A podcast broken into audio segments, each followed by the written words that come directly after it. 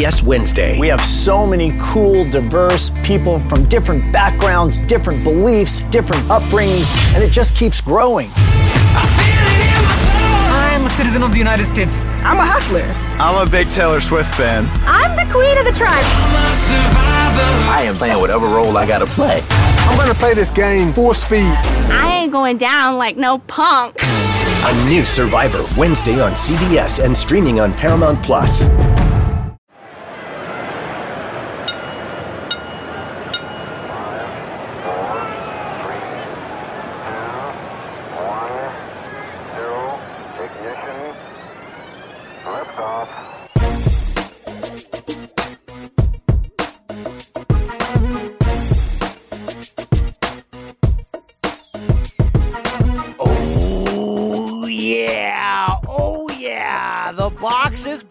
The State of Combat podcast always has you covered. My name is the Brian Campbell. Wow, folks, it is, of course, the uh, we're in the hangover of all things Fury Wilder 2. Hope you enjoyed the fight. Hope you enjoyed our coverage over the weekend, including not, not just the uh, the preview pod, the media day interview pod, the instant analysis Saturday evening pod. But we are back early this week, right? We do the morning board call early to give you the reaction to what's next. Deontay Wilder's first public statements, all that. But it doesn't end there, guys, okay? Because what they had right here is they had a full package. Who else in boxing is going to give you that? This podcast, the SOC, we've got chats with Eddie Hearn, not only setting the stage for Saturday's Mikey Garcia, Jessie Vargas fight in DAZN, but really talking about how we can make this work, which is Anthony Joshua against the winner of Tyson Fury, Deontay Wilder 3 how Eddie will get in the Manny Pacquiao sweepstakes. A lot of great stuff to talk about. But no, it doesn't end there. We've got Roy Jones Jr., who's going to set the stage for Friday's ShoBox card in Las Vegas on Showtime and uh, do Roy Jones things, okay? He's not getting up, Jim. He, he will be getting on this podcast today. But the guy you really come to see, right? No, no, no. It's Rafe's night. It is Rafe Bartholomew. He is a New York Times best-selling author, my co-host. Can't wait to chat with him uh, he loves cruiserweights. You know the guy. Let me lick you up. Let me lick you down. Costumes. Weighing me lick you up. Where you need down. Oh, so many batteries. Boom, boom, boom, boom. Rafe, you got any hot takes from the Kobe funeral? Kobe, how does my ass taste? No, no, no, no, Dwyer. Come on. man. I I um I was wondering if Rich would go down to L.A. to to j- give a speech as well because well we saw his his tribute video and it was magical. Uh, he that man has more jerseys than I do, Rafe. I would love to see. I would love to peep that collection. Okay. Do you have a lot of jerseys, Brian? yes, I am. A, I only collect one thing in life, and it's replica NBA jerseys, typically from the '90s. Usually, the you know, remember when Champion was the maker of those Champion. Uh-huh. Uh, so I have a, a uh, a sick drawer of them that I wear every week when I play hoops. And by the way, tonight I'm making my hoops comeback for all you people that, right. that care about just that. Stop. This is this is this is Deontay's night. Let's no, not. no, no, no, no, no, no, no, no. Uh, I just wanted to tell you, Rafe, that I have Yinka Dare's Nets jersey, Shawn Bradley's '76 76ers jersey, uh, Cherokee Parks on the Mavericks. I've got some classics, Rafe, okay? Cherokee Some Parks. classics. Good lord. But we know whose night it is. I know. Hold on, Sean. Sean, this is Danny's night. Hold on, Sean. Wait, hold on. Hold Philly now. No, no, no, no, no, no. Okay, okay, all right, all right. We know, well, you know, we know who we should be talking about right And you here. realize, oh, that's Danny. It is, it is, it is indeed. All right, okay. Yep, Danny, got it. This is all about Danny. He's had a big, busy year. He wants to go out on a bang, literally on a bang, Yep. and do the business. Danny always looking to do that. Uh, Rafe, it's actually uh, Tyson's weekend and week.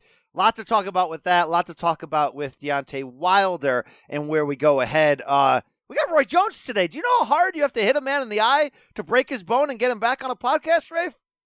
Quite hard, quite hard, Brian. It hurts to get hit in the eyeball like that. Uh, Rafe, the Super Bowl of boxing may have happened on Saturday, but the Super Bowl of professional football was just a few weeks ago. I don't know if you watched that. You know, I don't know if you got all tongue tied with Shakira, But I wanted to let you know, Rafe. Tyson Fury did some Shakira action there in the fight on Saturday. He did some. uh Remember Kingpin, that creepy lady? Oh yeah, the, the landlady. Oh yeah. Yeah, yeah, yeah. Hey yeah. Roy. Rafe, I wanted you and our listeners to know that even though the NFL season is technically over, the season doesn't stop. Okay, it's a year-round thing. All right, and the CBS Sports Pick Six NFL podcast is already focused, Rafe, on 2020, both the season and the draft coming up, Rafe. I want you to follow their coverage this week from Indianapolis for the Underwear Olympics. What the heck is that? Oh, aka the NFL Combine, Rafe, as the Pick Six Pod gives you daily updates all the way through the offseason. Monday's episode features a combine super preview, getting you ready for what and who to watch this week. Download and subscribe to the Pick Six Pod anywhere you find find audio, and please tell them that BC sent you. All right, Rafe. I know Thank you're you, fired Brian. up. I'm actually going to be covering the Underwear Olympics for uh, Dog Pound USA. I will be there with the cameras out, guns out as well. Wow. How many? I think you just came out. Wow. All right, Rafe. uh, uh, I was going to ask you how excited you are for the Lions' chances in 2020, and I don't mean I don't mean Jermall Charlo. Okay. I, I look, I'm I'm wearing my Lions only sweatpants, so you know I'm excited. You already know I'm excited. Ah, Brian. Uh, Man, y'all got to get on the phone with uh, dozen, dozen, a dozen couple fighters with a dozen couple losses. They're gonna be whatever we call them. Thank you, thank you, Jamal. We will be And I don't talking got that to DAZN stuff. Eddie Hearn, of course, about DAZN. A lot to talk about. Big show today. Big. Sh- I don't mean Paul Wight, right? The the the giant. I mean a big show today. Indeed, I ain't got that Big. DAZN. Big show. Big, big. I, I small man. I, I, I, I listen to State of Combat every day. Okay. Brian, I need to. You're doing it again. There's something about Eastern European and Central Asian, Russian speaking ath- athletes who you mix them up all the time. You're just like you do the I love Canastota and hello my boxing friends. This is these are two separate food quotes. All right, big big stick. Yeah, well, Rafe, would he's, you- he's doing well. To, I'm a bi- I'm my driving fans. Oh God, seatbelt sizzin. Would you rather sit next to Sergey Kovalev in a ask me. sports car or Don't sit next it. to him on a plane, Rafe? Your choice, really. Oh, I thought I thought you said who would you rather ride shotgun No, with, no, uh, no, him or EJ? No, good God, come on. Hey, hey, hey, hey. All right. All right, yeah. Fight ain't over. All right, all right. God, you interrupted. You I'm, I, you need to get it straight. Usyk is big, big stick, and Golovkin is I eat stick every day. I'm I'm little guy. Okay, okay, okay, okay. I do have uh, life advice for you from the one and only Vladimir Klitschko, Rafe. I don't know if you saw that the TMZ report that uh, uh, Hayden's new man like got into like a fight with her. Did you see that? Oh no, Something like that. That's not- all all right. right, then. All right, here's Let's not- Vlad's advice on the situation. Be different or die. Please don't die, but be different. Why different? Because if you're different, you're special. Wow, wow, Rafe. All right. Yes, yes, yes, yes, yes. It is good. Yes. You're feeling it. Yes. All right. All right, Rafe. Um, you know what I found? I found some like old emails you had sent me of like Dwyer sound that I've never apparently ingested, and I'm trying to slowly add them into the mix, and it's great. I love it. Oh, do you have an update on on Richie? Where, where is he at? Did he fit? Did the move? Did he complete the move? Well, I watched his recap video of um, Wilder Fury 2, and obviously, look, his hedge bet paid off in spades. He bet the under, and he bet on Fury to win. So that's two, two. That's a double. That's a double kebab for Richie, and he's looking good. It looks like he is in a permanent, a permanent residence right now, and was wearing kind of like a, a Sherpa hoodie, but look almost looked like a fur. Um, Was that the so video with the broken blinds behind him? He's he's still That's getting the one, yeah. All right. Complete box office bonanza. Thank you. Thank you. Indeed. All right. Uh, Rafe, we're going to get into our reaction to Deontay Wilder's reaction to the great rematch from Saturday night. And we're going to do that right after we pause for a word from our friends and sponsors. Dig it. Hey, it's Kaley Cuoco for Priceline. Ready to go to your happy place for a happy price? Well, why didn't you say so? Just download the Priceline app right now and save up to 60% on hotels. So, whether it's Cousin Kevin's Kazoo concert in Kansas City, go Kevin, or Becky's Bachelorette Bash in Bermuda, you never have to miss a trip ever again. So, download the Priceline app today. Your savings are waiting. Go to your happy place for a happy price. Go to your happy price, Priceline. Does Monday at the office feel like a storm? Not with Microsoft Copilot. That feeling when Copilot gets everyone up to speed instantly? It's sunny again. When Copilot simplifies complex data so your teams can act, that sun's shining on a beach. And when Copilot uncovers hidden insights, you're on that beach with your people and you find buried treasure. That's Microsoft Copilot. Learn more at Microsoft.com/slash AI for all. And we're back. BC, Rafe Boogs, still to come big time interviews with Eddie Hearn, Roy Jones Jr. We will find out if Rafe Boogs cares. Let's immediately find out your care level to the latest news, Rafe. I'm not going to call it a surprise, but Deontay Wilder went public doing interviews with your website, theathletic.com, and also with Kevin Iole of Yahoo, and saying, fellas, I back. Trust me, I back. I'm going for that third fight. I'm kicking in that rematch clause. I'm hoping it's this summer. And here's a little double down for you. Mark Breland made the wrong call, and he might be off the team for it. Wow, Rafe. Lot to unpack there. So why don't I act like TSA and fire your bag at you? All right? You got, you got, you got to play with the bag, right? A little bit. And uh, why don't you unpack this for me? Uh, okay. Um, well, well that, that was other... weird. That was a weird setup. It was a weird does transition. Fire bags at people? What does that mean? TSA people, they they don't they're not nice with your stuff. All right. That's true. That's true. They can get a little handsy too, and if you ever have to, you ever get pulled over for the random search. Not not the not, a little bit invasive, but it's it's for the common good, Brian.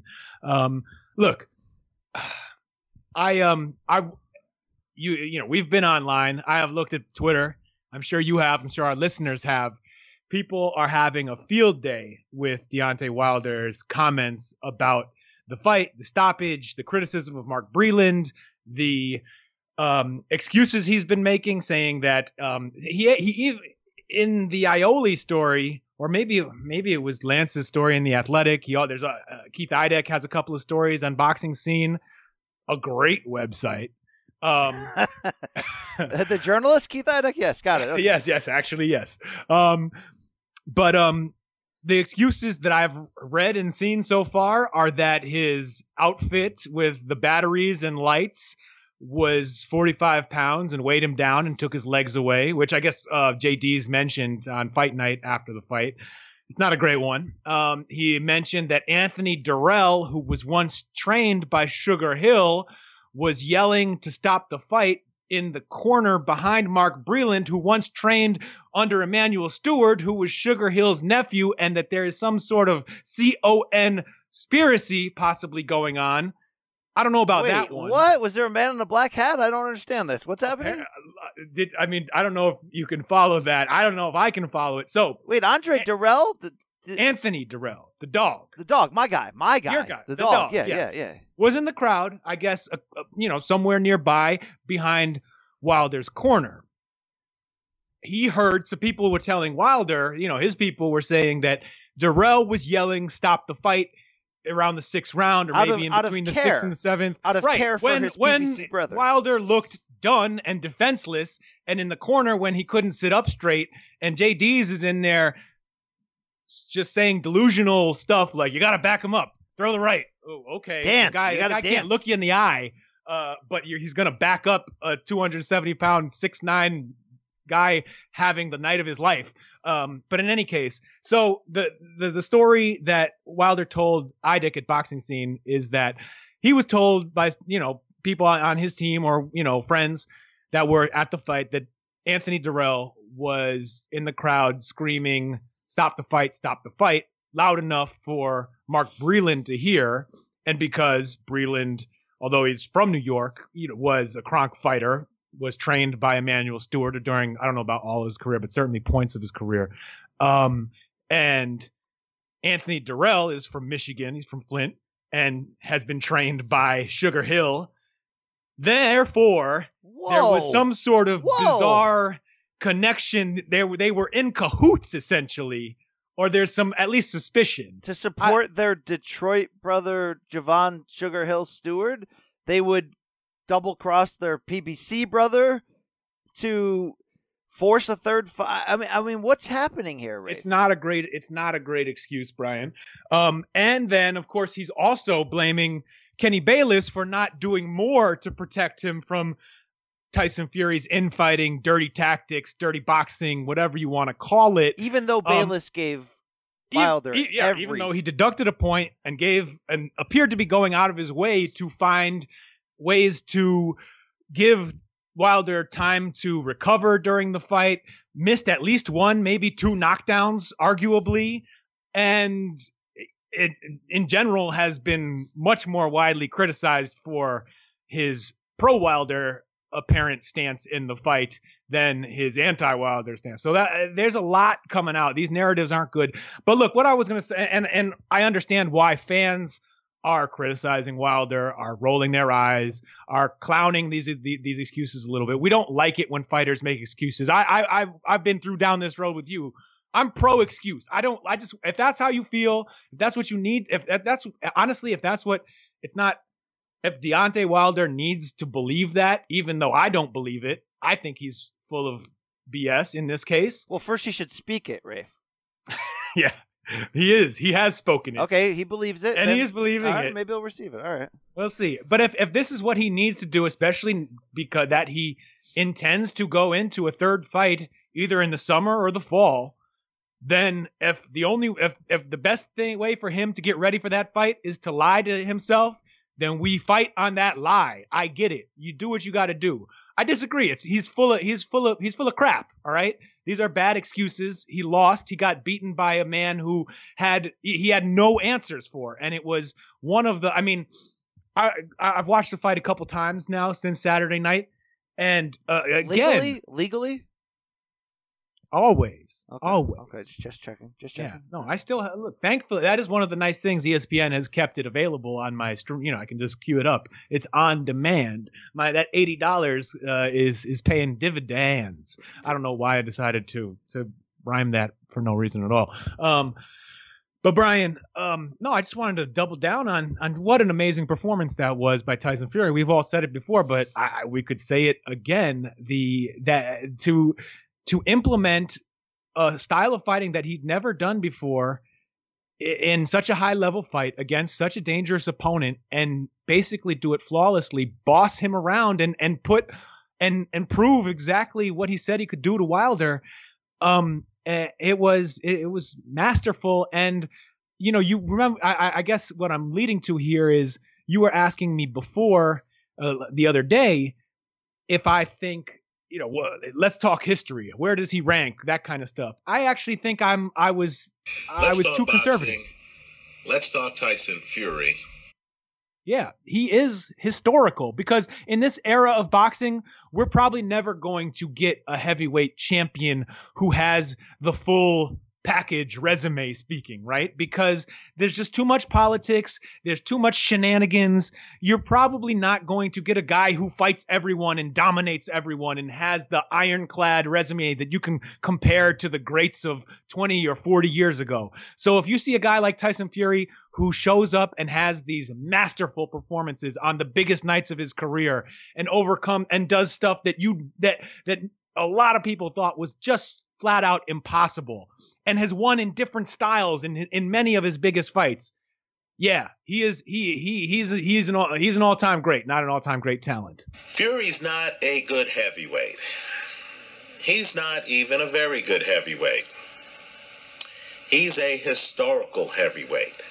Wow. Uh, so, but Brian, so sorry, so Dwyer and myself were day one ish on this. You were, yeah, but then you fell off the wagon I ain't- I because you know you got a little, you, you took it a little personal that that Fury didn't No, no, no. reciprocate your No, your your tongue action on him. It didn't. It didn't happen. I know. I know what you're thinking, but Oh, it did happen. No, no, no, no, Rafe. It happened. It, it Rafe, Rafe. It did. It. It was not. You know. We You both know know it it, did exist. I don't know what you're talking about. Well, you, seriously. you can say you don't know what I'm talking about, but, But I'm seriously I know, saying it. and you know it did exist. No, I don't know. All right, all right. No, Thank you for yeah, that. yeah. Thank you for It that. Hey, happen. funny, funny little soundbite here for a transition.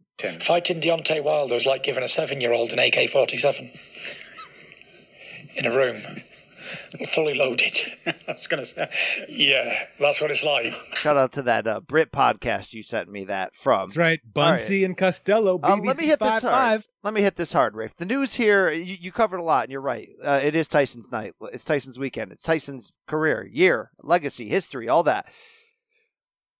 Wilder did what we thought he would in kicking in this rematch clause. I think it's the right call. It's the same spot I think AJ was in after the Ruiz fight, where it's like, well, if you don't take this, then where the hell are you going next, right?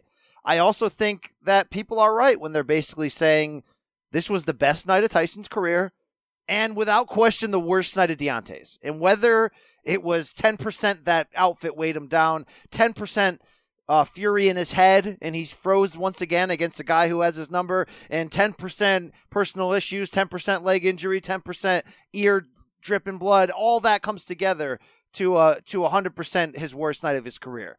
I, I do stand by the things I've been saying that he'll be back. He'll be in this third fight. He'll be a live dog.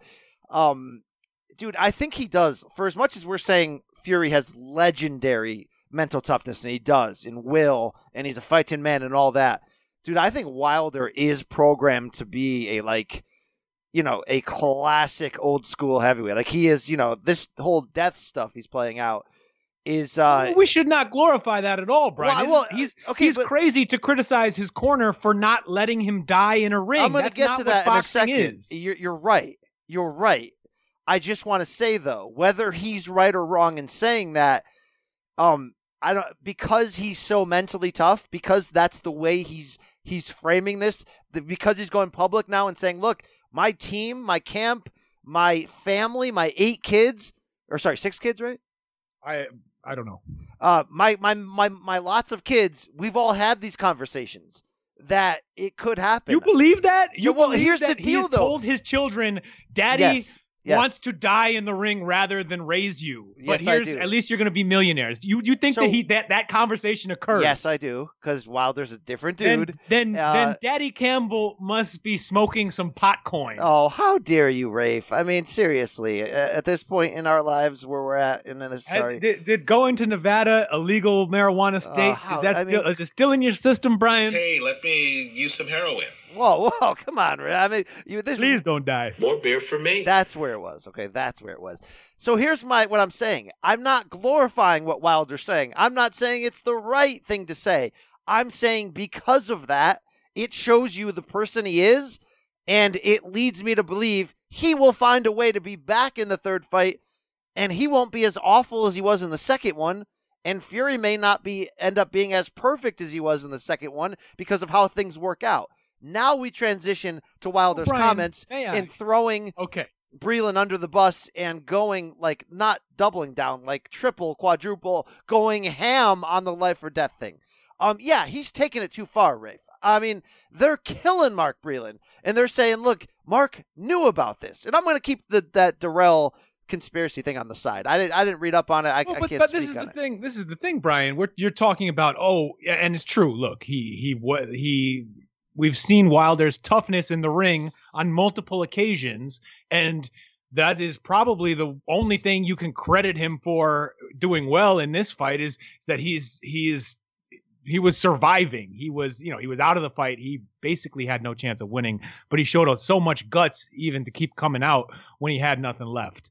But Brian, uh, couldn't you? Uh, and look, I don't really, I don't really believe that either is a, a is a is a mark of great character or poor character. But you, if you were trying to assassinate his character, you could say, yeah, he's tough in the ring, but what's he talking about now? I mean, he is he is making every excuse in the book. Yeah, look at him now, Rafe. But look at him now. Look at him now. That's all that breed is have. That one right here. Look at us now.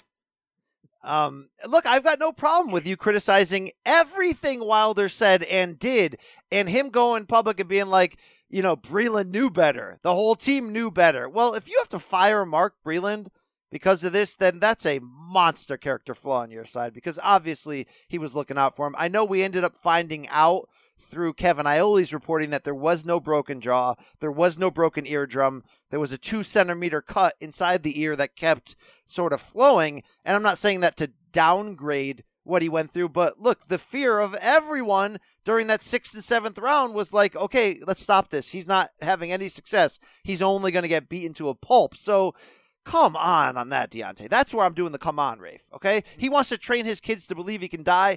I'm not saying, I'm not going to comment on that because you can die in there. We've seen it, Rafe. So, you know. But that's not what he, of course, you that that is a serious conversation I think is appropriate to have. And look, I, I'm not raising his kids, so it's my, not my job. I should not uh, comment on what is appropriate or not. But that's not exactly what he's saying. He's saying that his family knows that he would rather die than be then then ha- have a fight stopped that uh, stopped for him and that um I don't I think that's I I don't think that's magic I think that's crazy um and he's allowed to say and believe and and have that's that's between them but I it's that's a that's some wild stuff to say then maybe it's more like he needs to speak that and believe that so not he can't receive it but he can receive the very best of him in the ring maybe it's that more of true. that thing no okay? that that is that is sort of like the the ultimate the ultimate strange truth about all this is that if it is what a fighter need this fighter needs to do to have his best fighting mentality. You know he could say he could basically tell himself anything he wants. It is about how it all comes together in the ring. And ultimately you can apply even though it's unfortunate and it's unfair to Mark Breland that logic applies there too that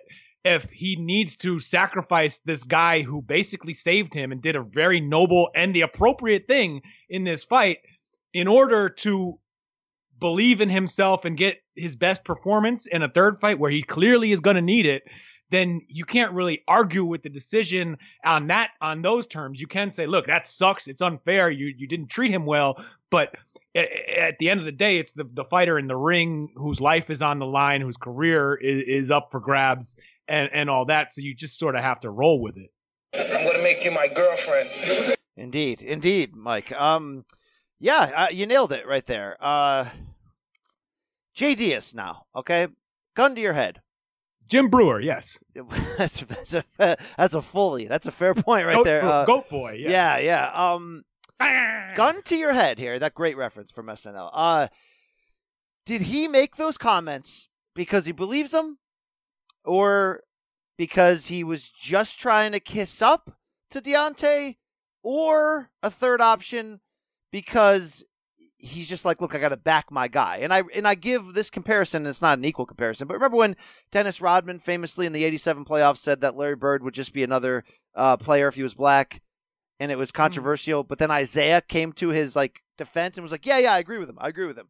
And I don't think Isiah believed that, but I think he was just coming to the defense of his young teammate and taking the pressure off him. And then it led into a big S storm, and then Bird and Isiah had to have a press conference together, and it was awkward as hell. Do you think Jay Deas is just like, I got to get my guys back? That may be the case, although I don't. It's not. Or maybe he hates is- Mark Breland, bro. Maybe. It's the well. Also, let's let's remember that Jay Deas his has a dual role, right? He is a co-manager of Wilder as with Shelly Finkel, and I guess Al Haymon is an advisor. Um, but so he he's both a trainer and a manager, which is a little bit of a conflict, right? Yes. It's pretty hard to always look out for the fighter's health and best interest, which is, I think most people would agree, most fighters would agree. We saw Andre Ward has tweeted and spoken about it very eloquently that this, that, that the trainer, it's it, because a fighter has to go into the ring and compete as if he's not worried about his own life it falls on his trainer as well as the referee and, and the commission, but his trainer plays a huge role in in safeguarding them and making those decisions and knowing when to to save a guy, when to pull him out. And I think it's dangerous for for J JDs to to be um you know agreeing with those opinions whether or not it's whether he's just doing it to back his guy or if he's doing it to uh pump up his guys his guys his guys mentality to get into a third fight which will make them all a lot of money or if he's doing because he it's just how he honestly feels. Well, he pumped it more than once, Rafe. he There is pumps- truth he's on that. pumping it. all about it's all it's all about it's all about the lube, man. It's all about just getting back moving, getting back moving. not figuring that And then yeah, and looping it. All right, I get that. I get that. Um, yeah, I mean he got his guys back for sure. The manager thing is interesting. Uh, you know, a lot of people coming for Wilder's team right now and saying, you know, maybe now is the time. Um, you're not improving. You you made some improvements, obviously from the early early days, but you know, you break down that fight at length and you realize how remedial you know, Wilder still is. We already knew that, but you saw it in full detail. So, Rafe, if you and, were and also it took someone like Tyson Fury who was able to impose size on Deontay Wilder. the only and man make, who can do that, right? Uh, well, you need to be bigger than him. this ain't weight Pinata, and height and this ain't reach. Firtha, right? This ain't Mariusz Walk, right? Those guys can't move, right? Uh, exactly. this ain't And- and- Well, I, I mean, Valuev could have imposed some size. Probably. I don't know if he would have won, but This ain't Jorge Cota. El Demonio, I would not give him a, a good chance in that fight. No, but like, um, it takes it, it all of those flaws. Yes, they were apparent, but you needed someone with the right physical attributes, mentality, and skill, which is a, a package of maybe that, or maybe only one person has. We haven't, we never got to see the Joshua fight, and maybe we never will against Wilder. So uh, that that is still a question, but it's something that only Tyson Fury and maybe one other person on the planet can do to make Deontay Wilder the smaller man and back him up and and a guy who his entire career in Wilder who has fought like the bigger man and all of a sudden didn't know how to deal with someone who was just you know was was was bossing him in there. Yeah, man. I mean, it's all about Wilder. Got to uh, embrace that he's the small guy, Player, this small guy is coming for your title. and he will be this summer. Uh, Rafe, I want to read you some quotes regarding this and get your reaction. Okay, the first one is from Teddy Atlas while he was on ESPN's Get Up. Are you ready? Quote: I'm about to say what I'm about to say, but I don't care. Tyson Fury is Muhammad Ali. Nobody is Muhammad Ali, but he's the closest thing because he brings the entertainment, he brings attention to the sport the way the greatest did. He's not as skillful, but he is what boxing needs right now. Tyson Fury is that shot of adrenaline. He's the attention maker. End quote. But not the test maker. No, not the test maker. He's an attention maker. Look, I, I on some level it's it's sort of um blasphemy to compare anyone to Muhammad Ali it seems right and that's fine the same way and there's a lot of a lot of basketball fans who feel like nope do not ever compare a soul to Michael Jordan it just that that when when you are considered the goat the greatest whatever you, even though of course there's there's Sugar Ray Robinson boxing is a little different but when you that that stature um what you mean to your sport I don't, I don't, I don't mind when people say just don't even go there, man. But I, I, I see Teddy's point. I don't care. Tyson Fury is Tyson Fury. He's his own man, and it's Alright. I, I'm, I'm at. It's a, it's amazing to watch that. And if, and if casual fans, if people who aren't deeply in love with boxing like we are, are starting to catch feels off of that, then great. I hope they do. But they're not going to make me love it any less than I already do, whether they're in I- or they're out. Personally, I think he's two people at once. Commercially, Fury, Fury like the new Muhammad Ali. but critically, Tyson Fury is really the six eight six nine version of Terrence Crawford. Indeed, Rafe. Okay, I want to read you the next quote. This comes from promoter Dmitry Salita. You know that that fella, right? Yeah, top bloke. Uh, quote: Neither Vladimir Klitschko or Deontay Wilder, two of the greatest heavyweights of our time, could do to Tyson Fury what Otto Wallin did. Otto, at 29 years old, is only going to get better in every facet of the game. He's on his way to becoming a dominant force in the heavyweight division. He needs a rematch with Tyson Fury. Yeah, Brian, you could you could read me a dumb quote from any promoter about his fighter, and it would sound like that. Bob Arum is saying Kubrat Pulev is going to knock out Anthony Joshua and make it look easy. It's sure. I mean, Wallin fought well. He didn't face the same fury that Wilder faced on Saturday night, and uh, he still lost. It wasn't that close of a fight. The only the, the drama came from the cut and Wallin overachieving to some extent, but still probably losing like nine rounds, Are right? you okay with them putting out that press release and doing the full court press on this, though? Sure, why not? You got to right. get your name out there. Now I want to get your reaction to. I don't know if you caught this during the broadcast, but here was Lennox Lewis's analysis during round three, Rafe. If Deontay doesn't jab, Tyson Fury would jab. And, you know, Deontay shouldn't allow that that him he shouldn't allow him to jab before he and him not jabbing. So he should jab with the jabber. I look, I didn't catch this in the moment. I didn't catch this on the times I rewatched it. I didn't. I, I, and then I started seeing it go around on Instagram. I mean, it's funny. I obviously not the the greatest point uh, uh, an analyst has ever made, but who cares, man? Yeah, yeah. Who cares in the end of the day? All right. You know what? Who does care is uh, we got Eddie Hearn. And we got him up next, and it's The a great perfect, Eddie Hearns. It's the, the, the great, the great Eddie Hearns. It's a uh, the great Eddie Hearns. It's a perfect transition here, Rafe, because the question really is, what's next? Can we make AJ against the winner of this third fight? Can it happen this calendar year? What does Eddie Hearn think about Fury's performance? Does he regret not promoting him? What does he think about Wilder's team not taking that DAZN deal when they had the chance? A lot of good stuff that only Eddie can answer for us right here, right now on this show. I'm fired up. You're you're so horny that you've got the exclusive, aren't you? You're like, Well, it's not an exclusive, but it's Eddie, all right? It's Eddie It's Hearn. a hard on day, Yup. Brian. I'm not very keen on sucking Tyson Fury's nuts. Well, you're going to have a chance. You to might here. have to. You might have to. Uh, here it is, raw and uncensored. It's Eddie Hearn. Enjoy. Eddie Hearn, the international man of mystery, the best dressed promoter Oh, I was wondering what you were going to say then. in boxing history. Are you wearing a waistcoat this fine morning, Eddie? No, I have a tracksuit on today. All right, all right. Very. People don't realise I just I actually like to be in tracksuits when I'm in the office because I spend my life in a suit. All right, all right. Very J-Lo of you. I can get down with that. Eddie, Hmm. every time we get a chance to talk with you, we leap at it. Because nobody comes more real. Even if you're giving me the used car shtick, I'm here to buy that car, Eddie. So let's get into this. This Saturday, so many topics to hit with you. But this Saturday, you got a big fight. Frisco, Texas, DAZN. It's a welterweight clash that I'm going to admit, Eddie, when it first got signed, I was like, ooh, I kind of like it. But as time has gone on, I think I love it now. It's Mikey Garcia making a return from the loss to Errol Spence against Jessie Vargas. And I think there's this underbelly theme coming up here. Like, is this a trap fight for Mikey Garcia that we didn't see coming? yeah, I know. Everyone's suddenly doubting Yeah, him because of the loss to Spence. How much is that playing into the storylines here entering Saturday? I think, to be honest, I think you've summed that up so well. In fact, I could do with you at the press conference tomorrow. Um, it was just felt like the right fight at the time. Mikey feels like he still wants to make a statement at 147 pounds. You know, multiple world championship uh, weight winner, and he wants to win a world title at welterweight as well.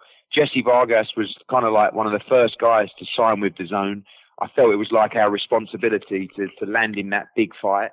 And since I've landed in that fight, I've not seen Jessie Vargas look or work like this before. He has worked like a dog in this training camp. He is so up for this fight. And as the fight's drawn closer, you're quite right. When it first got announced, people went, hmm, good fight. Now people are texting me, journalists, trainers, fighters. You know what? I think Jessie Vargas is going to win this fight, you know? And he is so up for this fight. It's a fascinating fight. I think a win for Mikey Garcia can take him to the Manny Pacquiao's and the Danny Garcias and maybe even an Errol Spence rematch, which he wants, but he's got to prove himself on. And for Jessie Vargas, you know, a two-weight world champion who, you know, had a plan to go and operate 154 pound, we have to think that on the night, Jessie Vargas is going to have a huge size advantage in the ring. But I can't wait to watch Mikey Garcia up close because I've been a fan of this guy for years and years and years. You know, one of the top pound for pound fighters in the world, and it's a pleasure to promote him on what is an amazing card. I mean, this is a great fight, but you know, Yafai against Chocolatito for the WBA world title, Julio Cesar Martinez against Jay Harris for the WBC world flyweight title, former world heavyweight champion Joseph Parker, Israel Madrimov, one of the most dangerous fighters in the world in a, a world title eliminator, Pacheco, Espino. Going to have over 10,000 in Frisco on Saturday. It's going to be magnificent. And what you just sort of identified there, we don't really, really know if Mikey is a true welterweight. He's won titles in seemingly every division below that. Jessie Vargas coming down from 54. He's a body attacker. This has the potential to be real theater. But I think a lot of people are wondering uh, what came out of the announcement seemed to be a one fight deal for Mikey. Do you feel like you're in the Mikey Garcia business now, or is it touch and go? Yeah, for sure. I mean, we have a one fight deal, but we we also have an option to match any offer that comes in. So this is just the first fight of many, I believe, between Mikey Garcia and Matchroom. He's always done since his top rank uh, lawsuit. He's always done a one fight deal. So he's all his fights with Al Haymon have been one fight deals. He's a very smart businessman, and you know we're looking to gain his trust. He's enjoyed the process so far. We don't tell any lies. Sometimes you might hear things that you don't like from me, but I'm not going to lie to you. So we're very honest. We deliver what we promise. You get paid on time and and we go out there and we provide a great service for the fighters. And DAZN are doing a wonderful job. And on Saturday, he has a chance in a wonderful arena down there. Jerry Jones and the team have been phenomenal down in Dallas to, to have a big, big fight, one that could really catapult him into action. And interestingly as well, Brian, when we talk about we don't know if he's a true 147 pounder, he's not. He's not. I mean, that's just the facts. But he's such a stubborn little fellow that if you tell him he's not, he wants to prove you wrong. And everyone is saying, oh, you know, you shouldn't have gone to 47 to fight Errol Spence. You're not a welterweight. You can't do it at 147 pounds. He just goes, I'll show you. And I think he really wants to make a statement this Saturday. And I'm excited to see it. Both fighters have told me uh, if they win, they want Pacquiao. Obviously, for Vargas, it would be a rematch. Uh, we know you want to be in the Manny Pacquiao business. Uh, the only thing from a outside journalistic point of view is we don't does do you know how many fights does he have left with the PBC? Can DAZN get in the Manny Pacquiao business? Well, I'm told none, but who knows? I mean, Manny, Pac- Manny Pacquiao has about 174 representatives all around the world. Uh, the latest one being the one who appears to be the most genuine and actually has a signed contract, which is Audie Attar from Paradigm, you know, Conor, Conor McGregor's representative. So we've had discuss, discussions with them. We would love to stage a Manny Pacquiao fight in July in Saudi Arabia. There's ongoing discussions and talks. Obviously, Mikey Garcia wants that fight as well. Jessie Vargas has got other plans. So yeah, we're, we're definitely in the running and in the hunt for Manny Pacquiao as well. And we feel that you know DAZN is providing such a great schedule for US fight fans. When you look at the lineup and you start saying, you know, Mikey Garcia, Canelo Alvarez, Gennady Golovkin, Anthony Joshua, um, you know, it's just non-stop uh, of action. So we're really looking to uh, make a statement by picking up all the elite fighters, and they don't really get more elite than Manny Pacquiao. Uh, when you brought your business to Saudi Arabia for the AJ Ruiz rematch that that did big business for you late last year, I, I think as a sort of runoff from when the WWE went over there, people were like, "Wow, Eddie's selling his soul." I just want to, as a postscript, ask you: Did the checks clear, and did you have to forfeit any any portion uh, of your soul? Was there a uh, satanic ceremony or at all, or, or, or is this just all hullabaloo? no, well, I'm I'm a I'm a. I'm a boxing promoter, so I wouldn't be the first to sell my soul. But what I will tell you is, I would never enter a site agreement without the money up front. And despite all the comments and some criticisms, I couldn't have worked with better partners on that event than the GSA um, and Skills Challenge Entertainment in Saudi Arabia. They promised me they would build a 16,000 seater specifically designed for this fight. They did it. The logistics, the setup, everything was absolutely first first class. It's the first of many. Of course, it was a huge payday for Anthony Joshua and Andy Ruiz as well. And it was the moment that the Middle East introduced themselves to big time boxing. And it's just the beginning.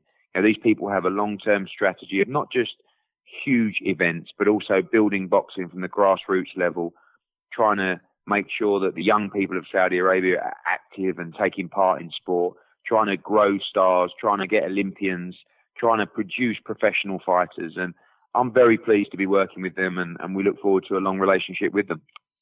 Indeed, uh, we can see they're they're interesting players when it comes to the idea of making giant fights. I mean, whoever comes to the table with the most amount of money is suddenly a very interesting player. And like you said, your job is to be a businessman. So let's let's let's chill out there and let that play out. Uh, just to close on this Saturday's card, Frisco, Texas, DAZN. Joseph Parker, of course, will be on there. I'm sure he can work himself back into the heavyweight title plans with a win. But the intriguing player that you mentioned there is the former pound for pound king, Roman Chocolatito Gonzalez.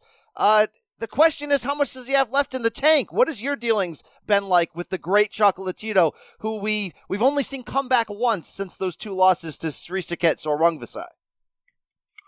To be honest, like again, when I talk about being a fan of Mikey Garcia, I'm I'm probably the luckiest man in in the world on Saturday, where I sit get to sit and watch some of my heroes, if you like, some of my favourite fighters in Mikey Garcia, and particularly Chocolatito.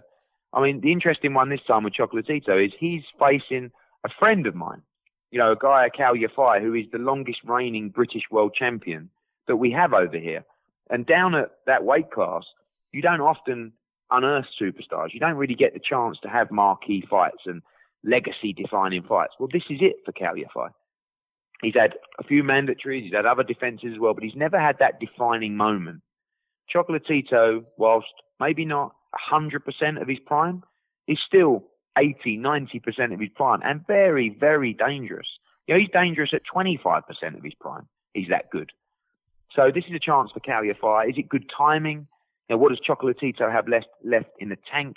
If Chocolatito could come out and become a world champion again, it would just be the most incredible story. He's going to have crazy support uh, in Frisco, and everybody loves him, don't they? And uh, it's a very tough fight for both and a, and a real 50 50. Indeed. Can't wait to see how Chocolatito looks there. All right, let's get right into it. It's the heavyweight title picture. You're a major player in this, obviously, as the promoter of Anthony Joshua. Uh, just to update everyone, at this point, fresh off of Tyson Fury's knockout of Wilder, Wilder has activated his rematch clause, which would put them, meaning Fury and Wilder, likely in a summer trilogy bout. Uh, just want to get your overall thoughts here, Eddie, on Saturday's fight, on Wilder's decision to go for a third, and where we seem to stand separate from AJ from what we saw this weekend. Um, I think, firstly, I mean, in terms of the fight, I think that um, Tyson Fury was brilliant. You know, we know that Wilder is technically not the best, but he's very, very dangerous. And I heard about Tyson Fury's game plan going into that fight, and I didn't like it to be honest with you. I thought it was a dangerous game plan. I thought he should do what he always tries to do. But actually, it was genius. You know, and I think Sugar Hill and uh, Andy Lee deserve a lot of credit, along with Tyson Fury. Wilder just never looked himself. He was absolutely battered in the fight. Um, and now, unfortunately, he's come out with the excuse that his ring walk outfit was too heavy, which goes alongside there as, as the David Haye one with a bad toe against Vladimir Klitschko. so I think that he has no choice really but to uh, but to take the rematch because his credibility will be shot if it doesn't. I mean, it might be shot anyway with his comments yesterday, but he can't beat Fury. You You know, they've boxed what 19 rounds now, and he's won three rounds, and two of those only because of the knockdowns. So you know, he he he he had his soul removed in that fight on Saturday, and uh, it's going to be very difficult for him to come back we want to go straight into the Tyson Fury fight. We want the undisputed fight. And if Wilder does exercise that rematch and we have to fight Kubrat Pulev in June, no problem. We will do that. And then we want the winner of that fight immediately. Eddie, I feel like Fury, Joshua, if they obviously stay where they're at and build toward this fight, I, think it's the biggest. I mean, save save for like a Maypac two or Conor McGregor against somebody mm. in some circus fight. I feel like this is the biggest fight you can make globally in boxing without question. Uh, I, I I get you licking your chops. You got two two Brits. You have the biggest fight in in you know English uh-huh. boxing history. But when you look back on when Wilder and Joshua were both unbeaten, and they it could have happened in the soap opera, and the he said she said. From your perspective, is it is it all Team Wilder's fault that that fight never happened when it could have? And um, and did I, they? I don't think I don't think the entire blame can go on their team. Um, I know that we wanted to make that fight, and they received an offer from. I mean, you know, Deontay Wilder has to look now at his financials and realise the offer that he turned down to fight Anthony Joshua. You know, and a three-fight deal actually to fight Anthony Joshua would have left him considerably richer than where he is today. You know, Deontay Wilder laughed at Anthony Joshua when he got beat to Andy Ruiz, and we're not looking to do the same. You know, we honestly wish him all the best, but he he messed this up. You know, he got beat, so he never talked though, even before that fight, about Anthony Joshua. He said, "I'm not interested in Joshua." How can you not be interested in the other guy that has four belts in the heavyweight division? So I'm pleased that Tyson Fury won, not just because he's a Brit, but because I believe Tyson Fury actually wants to fight Anthony Joshua. And I know that Anthony Joshua wants to fight Tyson Fury. So finally, we may get a chance to do this undisputed fight. And to do it between two Brits will be very, very special. Uh, and you know, no disrespect to Wilder, who could easily win a trilogy with that kind of power. But if we went there, if we went there, AJ Fury, I mean, what's the proper site for a fight this big? Is it is it Cowboy Stadium with a billion people in it? Is it you know in an open field somewhere in England? Maybe in the desert? I mean, put it on a barge in the middle of the Antarctic. What's the proper setting? Well, everyone's going to want it. Everyone's going to want it. That's for sure. Um, you know, the natural thing to do, the obvious thing to do is to stage it in the UK. But, you know, fighters have advisors, fighters have lawyers, and of course, you know, in the biggest fights of both their careers, money is going to come into it as well. There's no point lying about it. Um, and it's not a case of, you know, people might tweet me and say, oh, they've got enough money. Don't really work like that, the sport of boxing. This is prize fighting. It's very, very dangerous. But I think if you ask both guys, they would like to do the fight in the UK. But anywhere, anywhere that's willing and anywhere that makes sense, as long as we get the fight. Wow, it is such a fun time to be a, a, fan of boxing, to be a fan of heavyweight boxing. Here's the key question you got to answer, Eddie, because I'm a, I guess, a respected journalist. I'm kind of a clown, but I'm a respected journalist. And people ask me on live TV all the time, you know, what would it take to make AJ versus either Wilder or Fury, whoever comes out of this rivalry on top. It takes two. I'll, I'll stop you there, Brian. It takes two willing sides. That's but what it takes. What about the and the, you have. There's well the, the the the key question from an American television standpoint. I see where ESPN and Fox could get in the same room and say we both do pay per view. Mm-hmm. Let's do pay per view together would you be able to involve DAZN on the American broadcasting side to make a fight with either Fury or Wilder? Absolutely, and that's important to us. You know, they're our partner in America. They've been AJ's partner since the Povetkin fight, and it's not a case of you know jumping ship without consideration. We want DAZN to be involved in this fight. Absolutely, they're they're in my opinion the premier destination for fight sports in the US, and you know the the only issue is, you're quite right, is they're not a pay-per-view platform. So what you can't do is do an ESPN pay-per-view and a DAZN $20 subscription with you charging $70 on E ESPN. So that's a conversation between ESPN and John Skipper and the team there at DAZN to come up with a solution. But absolutely, we would want to make sure that DAZN are, are involved in this process. All right, I guess those are conversations of smarter people than me who can figure out how these male and female parts mix together to consummate it. But are you basically telling me when there's this much money at stake, they're smart enough, they'll figure it out? Absolutely, absolutely, because we just saw it, Brian, didn't we? I mean, you know, Al Haymon. How many times does Bob Arum want to slag off Al Haymon? true. But all true. of a sudden, there's there's a few ten millions in the in the pot, and they're best of friends. Everyone's done a great job. We love each other. You know, it's such a fickle business. So if there's enough money, all of a sudden everybody becomes friends. And that fight is the biggest fight in boxing. So there will always be a solution between sensible people in broadcasters that have a lot less ego than us, the promoters. Fair enough. Fair enough. You'll be doing business, I believe, with Bob Arum coming up with Anthony Joshua's mandatory against Kubrat Pulev. Do yeah. we? Do we have uh, updated information on all those particulars for that fight? We're looking at June. Uh, June 20th is a possibility at Tottenham Stadium in London. Holds 70,000. Bring AJ home. Um, first time in uh, three fights. He'll be back in the UK. Finalising the details at the moment. Sort of one eye on the Wilder situation as well, hoping that might free up. But right now, I guess planning for Kubrat Pulev and making sure no slip ups. You know, every fight is dangerous. I've seen Bob Arum's comments about he believes Pulev's going to knock AJ out. And um, you know, after the Ruiz uh, defeat, a lot of people think that there's there's weaknesses there. So let them come and try and exploit them, and AJ will be ready for all comers. Do you think one day, and I, I say this with respect, but I saw the fantastic documentary that uh, DAZN put out about the Ruiz AJ first fight, Madison Square Garden, giant upset, a lot of theater there. But it didn't get deep into those rumors about what may have caused that loss for AJ. Will those stories come out in a book one day, Eddie? Because I know they're real. I have to believe it. No, I mean, uh, I think that two things that I will tell you is that one, he was never knocked out in sparring or hurt in sparring, and two, he certainly didn't have any panic attack in the changing room. He did have uh, problems going into that camp, and actually, most of them were unearthed after the fight, and they'll probably come out in a book one day. But one thing AJ would never forgive me for is making excuses, and he could have given you half a dozen excuses after that fight with Andy Ruiz. He wasn't prepared to do it. What he was prepared to do was shake the man's hand and say, You beat me fair and square. On that night, on June the 1st in Madison Square Garden, you were the better man. I will go away. I will work diligently behind closed doors, in silence, in pain, suffering from the defeat, and I will come back and I will beat you. That is a sign of a classy man. That is a sign of a winner. And he did all of that without moaning, without sulking, without making excuses for defeat. He took it on the chin like a man and he came back and he reclaimed what was his.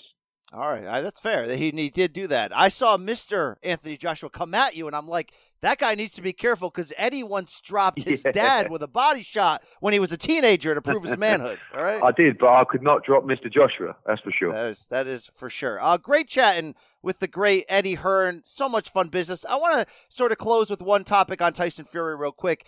Uh, you were in sort of negotiations with him, you know, when he was up and down in recent years. I would think you guys would have been a perfect marriage. He's got Frank Warren and Bob Arum, very qualified guys behind him.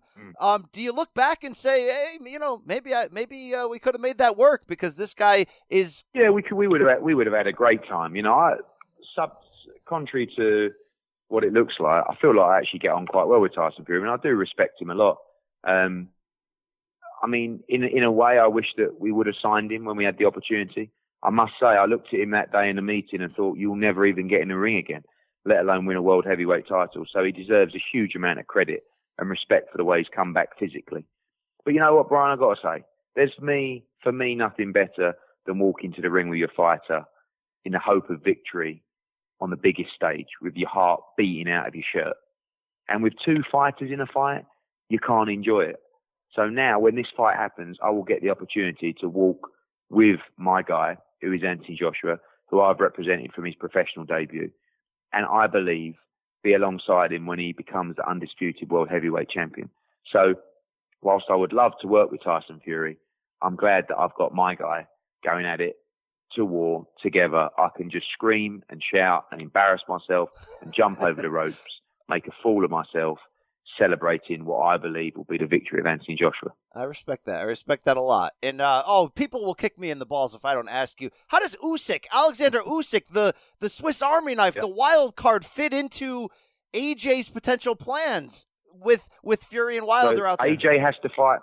Yeah, AJ has to fight Usyk after Pulev. The only way he won't fight Usyk is if he gets the Fury or Wilder winner. That's basically it. Usyk will fight Derek Chisora in May. We will announce this very soon. It's a wonderful fight at the O2 Arena in London. Hell yeah. And we're going to find out a lot about Alexander Usyk as a heavyweight because Chisora's on a great run. He's a rough house. He's strong. He can punch. And uh, it's going to be a great fight. Eddie, great chatting with you. Everyone, check out this Saturday on DAZN. Frisco, Texas. Of course, it's Mikey Garcia, Jessie Vargas. Very important welterweight bout. A lot of stars on that undercard from Chocolatito to Joseph Parker. Uh, Eddie Hearn, it's a great time to be Eddie Hearn, man. Keep cashing those checks. Keep giving the fans what they want. Thanks, mate. Take care. And we're back. Special thanks to the great Eddie Hearns for the interview. Uh, Rafe, you were not present for that. You have not heard it up to this point, full disclosure. Let me tee up a couple things here. Brian, why why did you feel the need to bring that up? Because you act like that's not the case on almost every interview we Rafe, discuss don't, here. Don't, don't show the fourth wall. No one, you know what I mean? Like we can we can tease the bag, but we don't have to show people it. All right. All right, I got, I'm not wearing any pants right now. How's that? You know, you know, I like to, to take a whiz in here once in a while. It's a hot on day, Rafe. Indeed. Uh, all right. Here's the big deal. You know, I talk about it all the time the male and the female parts. They don't connect. Eddie solved that for us. He basically said this Look, if we get a chance to do Joshua versus Fury or maybe Wilder, right? Either or, uh, for all four belts, it's not going to matter. There's going to be so much money at stake. He says DAZN will get involved. They will be part of the deal on the U.S. side, but it will not be a $20 a month stream for it. He's basically saying without saying that they'll figure out a way to put this on American pay per view, It still have DAZN involved to get their cut, but it won't stop that fight from happening, Rafe. Hearing that, at, finally, finally hearing somebody say, you know, not specifics, but close enough to like, hey, don't worry about it. We'll make it work. That does take off a lot of uh, sort of the fear of how boxing screws you in the end. That is great. I, I, that's fantastic to hear, and that's a little bit sort of the opposite of the way that I said it might play out the other night. Well, not not to, not that it not that that was some great insight, but just like yeah, the the money money can save everything. The male and female parts don't fit, but you got enough money to get some phalloplasty surgery Rafe, and fix up that love. wang, then maybe you can make it fit. Yeah, love is love, Rafe. Okay, love wins. True that. Okay, what I'm saying on that, money wins in boxing. That's the real story there. So, I guess that's refreshing to see. And obviously, we have to think even bigger picture that Eddie, you know, DAZN is Eddie's U.S. partner, but he's got even more money to be made on the British TV deal, which doesn't have that same hiccup in it. It's still Yo, about just. I getting- wouldn't be surprised if Eddie is planning his next move. Come on, man. What are you saying? What are you saying? Off of the zone? How many over under on years on that thing? Yeah, that's fair. That's fair. That's fair. Um, Two. Basically, they they take a shot at these big rights deals coming up. If they don't get them, Well, Eddie has that out, and so does the zone At what the two year mark is it? Yeah, Which would be so what, that's coming fall? up. I mean, I, Yeah. I don't think that's the end of it. I just mean that the zone is facing is as a huge year. This is pivotal. This is a pivotal time for them, and they need to. Their their their big their big picture strategy is not just boxing. We do, and as boxing fans, we are really thankful for everything they've done. The, the great fights we've seen consistently, um, but their big picture plan is to get get in get into bed with the big leagues, the NBA, the NFL, what all that stuff, and those rights deals are coming up soon. If they don't, if they aren't award, you know, if they don't win any of those rights, if they don't outbid anyone for it, and or the, the leagues just decide they don't trust the platform enough yet, then I think the party is over, and and everyone's gonna move on. You know, move musical chairs, everything. You know, a lot of we just figure out something new. I don't got that DAZN shit. All right. Well, you know I what? do. Yeah, I do. On Showtime, a service I have. I've got the zone too. Thank you. I've got a lot of those in my house, in the Dwyer house. Uh, another thing you said, Rafe, was this. Point blank, I said, I know you're trying to get in the Pacquiao business. How many fights left does Pacquiao have on his PBC deal? Eddie says he's under the un- this, the understanding that it's zero. He did point out that Manny has about 100 different people who think they represent him, but he's claiming Conor McGregor's manager, Audie Attar of Paradigm Sports, is the one who has the, the greatest claim right now. And they're claiming that he could go next to DAZN in Saudi for big time money, maybe against the winner of Mikey Garcia Vargas on Saturday, maybe against somebody else. Um, you got any thoughts on that, Rafe? You're a you're a, a representation of all things Pinoy American. I am well. I I, I am a something of a Pacquiaologist, um, and I think I understand where Eddie's coming from because everybody seems to claim to have some paper on Manny, but Manny is going is kind of bigger than all the people who say that they can, can that they have a controlling interest in him, and will almost just do what he wants to do and and and dare you to stop him you know, come after him with the American legal system. He's not American. He doesn't have to come back here if he doesn't want to. He can go make money elsewhere. He can do an MP promotion show in Malaysia if the IRS is is trying to shake him down over here.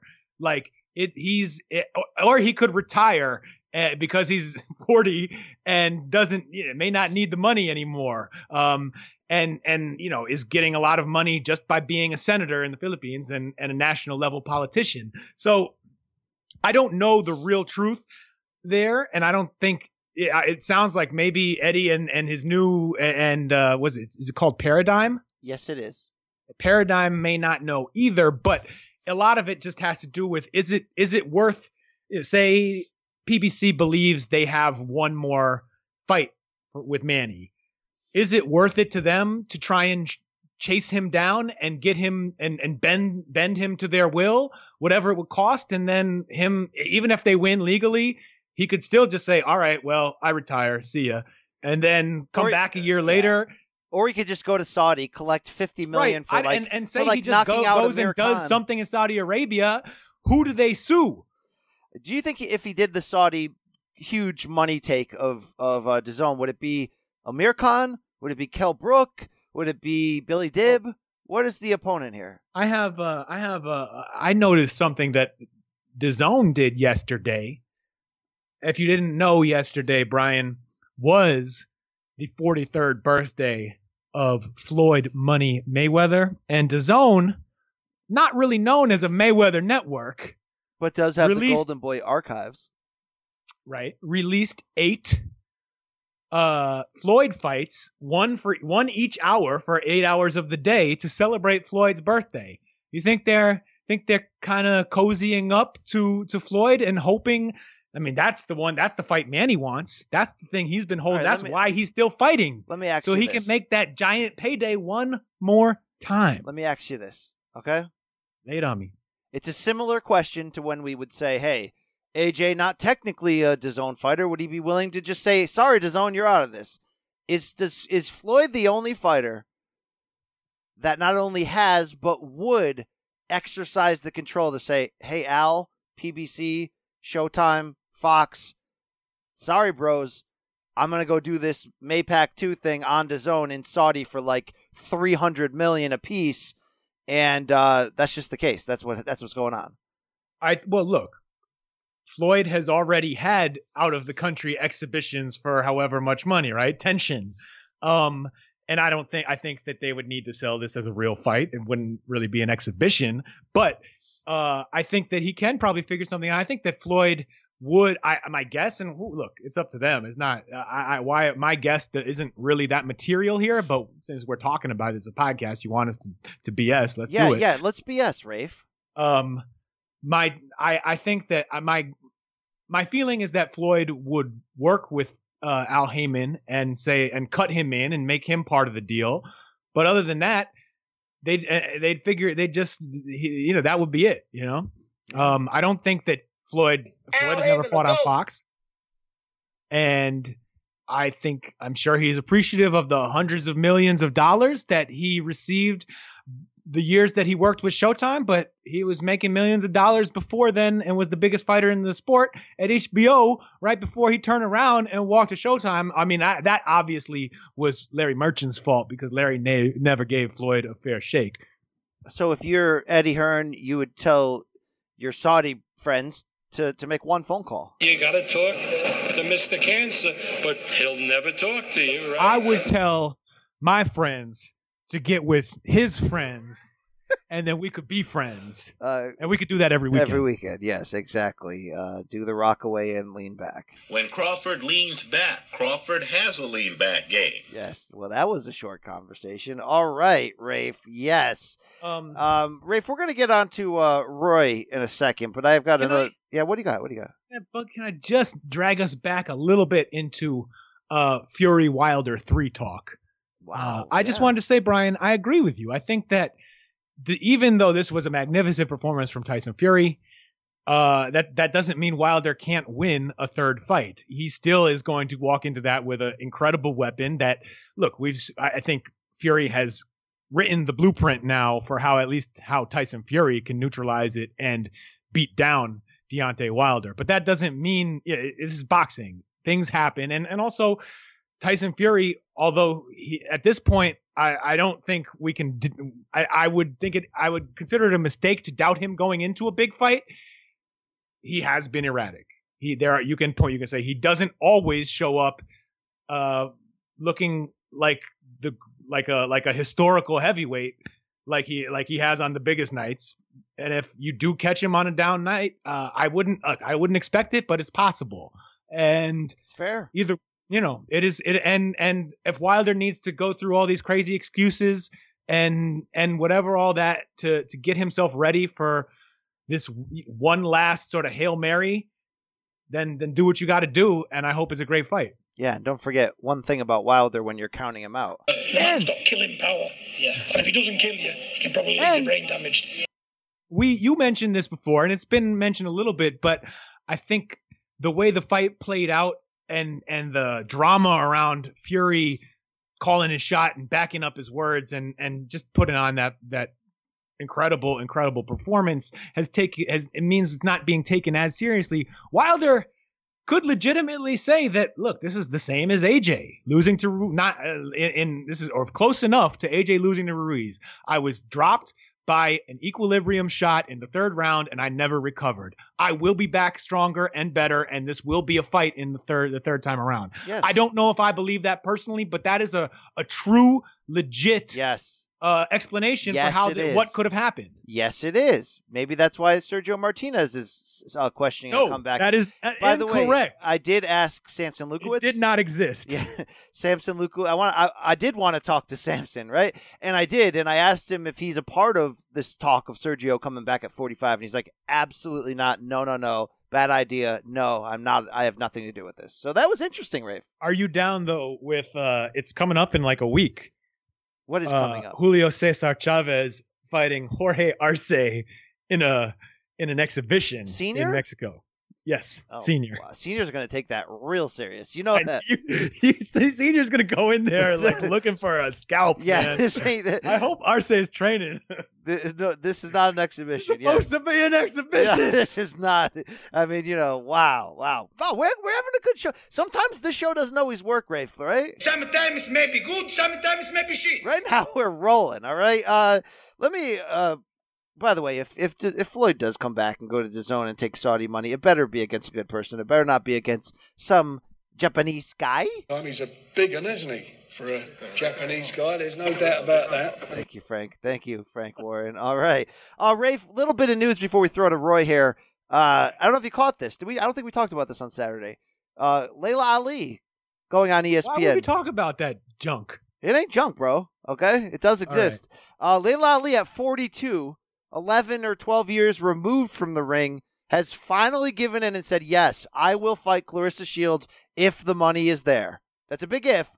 But, Rafe, you have Who to is going to put up the money for that? Somebody will, Rafe. Somebody Why? will. Maybe, Why? maybe in Russia or Saudi. Well, because, Rafe, because Claressa Shields might be the greatest of all time. Because she's drawing like crazy in all her fights on Showtime right Rafe, now. First of all, both you and Claressa are Michigan residents, so I would expect a little bit more. I know you hate women's boxing. Some but I would, decorum. I would expect a little bit more. from Look, I just that, don't like to be fed a bowl, a line of crap. Are you Stop telling lying me to me? from it from even from a curious carnival point of view? Even from that, you See, wouldn't be Claressa interested. Shields, the, the the probably the best one. Her and Katie Taylor, the two best women boxers alive right now, beating up an old woman. No, I don't want to see that. It's not just an old woman. It's Muhammad Ali's daughter who happens to be. For reason, I don't want to see that, that great man's daughter beaten up after she's been out the ring for 13 years. No.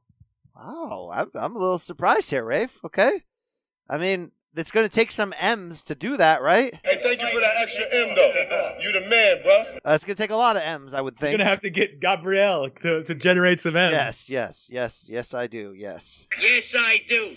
All right. Uh, School me on this. Tell turn me around here. I'm sorry. I- I, turn should you not on. have you want me to turn crapped you? on it so Let so me- hard so immediately. Let me turn you or, and reach around for you, Rafe. What do you got? well, no, I'm saying tell me uh, tell tell me how my Tell ass me why. was wrong. Yes, tell me. Uh, because Claressa Shields. Look, people don't like her. I get it. This is not about not liking Well, hold Claressa on, Shields. Hold on, hold on, hold on. But she doesn't have anybody else right now. There's no other Christina Hammers at the moment. And the one fight that would matter, right? Like Ann Wolfe's not coming through that door, okay? She's like 50. The one fight that would matter is the former greatest of all, you know, the greatest of all time, the unbeaten legend coming back. And the fact is this yes, Laila's 42. Yes, good Lord, she hasn't been there in like 12 years. But she's in great shape. She's like, you know, lifestyle brand, fitness brand, doing all this stuff. She's a great businesswoman. So she's it's it's not something she would just do haphazardly. So, you know, Claressa told me uh, when I talked to her over the weekend that uh, uh, she's heard that Laila's been training for a full year in the gym before making this kind of public announcement. So it's not like Laila is doing it just for the money. Probably not for the money at all. Well, okay, I that, that's oh yeah, you not can't about the money, money, money. but uh it's it's when you know someone's doing it for the right reasons right right reasons right reasons remember that awful rap from the bachelor No, all right. I, I Um, never watched the Yeah, Bachelor. I had. I, I'm I'm married and I fell into it once. Um, yeah, Rafe. If it's look, way to throw way to throw Mrs. Campbell under the bus there. My wife. I like you. I like you. I like sex. It's nice. All right, I got nothing else there. We got to get out of here. Uh, we're going to bring in Roy Jones right now. He's going to set the stage for Friday's ShoBox card from Las Vegas, and he's going to do a lot of Roy things. It's going to be great, and it's coming up right now. Enjoy. Roy Jones Jr. It's Brian Campbell, CBS Sports. How you doing, man? Doing good, my brother. How are you? Doing great. Always a pleasure to talk to the man himself. And uh, look, I'm excited uh, on your continued uh, work in the sport, whether it be promoting, training. We know you'll be training a good young fighter this Friday. ShoBox the next generation on Showtime in Las Vegas when your man Kevin Newman II steps in in the televised opener of a triple header. Roy, get the audience up to speed on who Kevin Newman is. Kevin Newman is one of the best up and coming super middleweights in the game right now today. He has quick hands. He has explosive power. He has uh, unusual reflexes. He's the only, the closest thing I've seen to reminding myself of me in the super middleweight or middleweight division in a long time. So I think Kevin Newman is an exciting upcoming phenom that we're going to see big things from in the future. He's 11 1 and 1, but his only loss, he redeemed himself and came back on ShoBox and was able to get that victory back. He'll be in there this fight against Jank Polana, the man who calls himself the sexy Albanian, Roy. Uh, we may have to ugly up ugly up this sexy one here. What do you think? Well, the sexy one gonna be sexy coming in, but he probably won't be so sexy going out. You know, I don't know. We'll see how sexy he can be. All depends on what kind of sexy style he has. There are some guys who have sexy styles that make it hard to get to him. He could be one of those guys because he is a little different. He's a little awkward. So we'll see. You know, we, we, we gotta let Kevin Hands do the talking. Well, it's of course goes down live on Showtime Friday night, 10:45 p.m. Eastern. We got a new main event in this triple header. Malik Hawkins forced to withdraw due to medical reasons, so we're gonna get Keith Hunter, Sanjarbek Rakhmanov in a super lightweight bout in the main event. But when it comes down to this fight, the fighter you guys are going up against in Polana, trained by former two division world champion Simon Brown. At this point, Roy, when you're in the training mode and you're going in there against another coach uh, uh, of good rapport, how competitive are you as a trainer looking across the lines? Well, you're very competitive looking across the line because you always want to be able to outthink the guy. No different than when you were fighting. So uh, Simon's a very good trainer, was a very was a great fighter, and uh, of course Simon's gonna have his guy ready, and I know that. So you have to be on your A game when you when you face a guy like Simon Brown uh, in the opposite corner because you know right away his guy's gonna come prepared and ready to go. What do you love most about training? We've seen you on the very highest level, guys like Jean Pascal. I mean, we've seen you in the mix. Uh, what what what drives you about this? What I love most is trying to pass down all the beautiful attributes that God blessed me to have in my career. I try to pass all that down to young fighters, and when I see them do any of it, just a little shade of it, it completely blows my mind and gives my heart beautiful gratitude because I was able to take what God gave me and pass it on to someone else. Are you more intense as a trainer than you thought you'd be? Are you more of a fighter's trainer because you understand what they're going through? What's your demeanor like? More of a fighter's trainer because I do understand what they're going through. So it's like I'm not uh, uptight because I do know that it's not easy. I've been through this. I've seen it. I've done it. And I know that it's nothing like most people would imagine it to be. Therefore, you can't be too quick to get frustrated. You can't be uh, too quick to anger. You can't get mad at guys because you can't do what you expect them to do all the time because people are going to be different. Some things they're going to do better than you did. Some things they're going to not be able to do that you did. But you can't to be them. And you have to always have an open mind and have respect for each individual to be himself. I like that. I like that indeed. Well, Roy, along with your future Hall of Fame fighting career, your training career, we love us some Roy Jones as a broadcaster. The fall of HBO kind of felt like it came out of nowhere to a lot of people. How has it been for you in the aftermath of that as a professional? We we need to hear your takes on on the mic. Are you getting that itch again? Uh, I've been had that itch, but uh, you know, I couldn't do nothing until the end of this year, so I gotta wait to end this year before I can do it. But uh, yes, I definitely have the itch. I love sharing my knowledge with people, whether it's training people or commentating and explaining to people what's going on in a fight. Um, so I really can't wait to get back to where I'm able to share that knowledge again because I love, absolutely love sharing my knowledge with people. Now, when you're a broadcaster, uh, there's the sharing of knowledge, there's the educational side, then there's the entertaining side, the entertainment portion of it. Sometimes broadcasters get known for their one-liners or their famous calls. You worked with the the greatest of the greats, Jim Lampley, who has so many of them. But you also had one at Pacquiao Marquez Four that people still drop. He not getting up, Jim. Uh, do you did you think that call was going to become like an automatic thing when somebody gets dropped? Somebody seems to say that every single time. no, I never knew that. It kind of happened. Some, uh, it kind of happened spontaneously uh, on the spot. It was just what I was feeling at the time. Uh, I knew everybody was wondering what was going to happen, and I knew right away when I saw it, like, no, Jim, he's not getting up. So I knew that right away, and I felt it. So that's just what came out, you know. With my my emotions, my emotions are what come out when I when I when I'm commentating. So my emotion was the truth, and the truth was Jim. He's not getting up, Jim. I'm sorry. I love it. I love it. Well, when it comes to broadcasting, Roy, you know that this uh, the sport can go through ebbs and flows, and right now we're in a, a huge high point. Anybody that can make money out of boxing is because it's hot right now. Um, you coming back into the broadcasting game, I feel like this will be the hottest free agent signing in years. Are, are you are you getting offers? Are people ringing you left and right? Not yet because you know, my deal with HBO is not up until January, until uh, December. After December, I would, would expect to start getting calls. I love it. I love it. All right. Well, if I've got you here, I got to get your take on the biggest storyline of the moment, which was the Wilder Fury heavyweight title rematch. Fury walks down the puncher and knocks him out. And now Wilder has a lot of questions. He wants the third fight. He says yes, but he may fire his secondary trainer and Mark Breland for throwing that towel. Roy, you've been on both sides. What's your take on this? My take on it is that Mark Breland was highly concerned about a fighter that he saw that was beaten, that had been wilted, and that was really done with.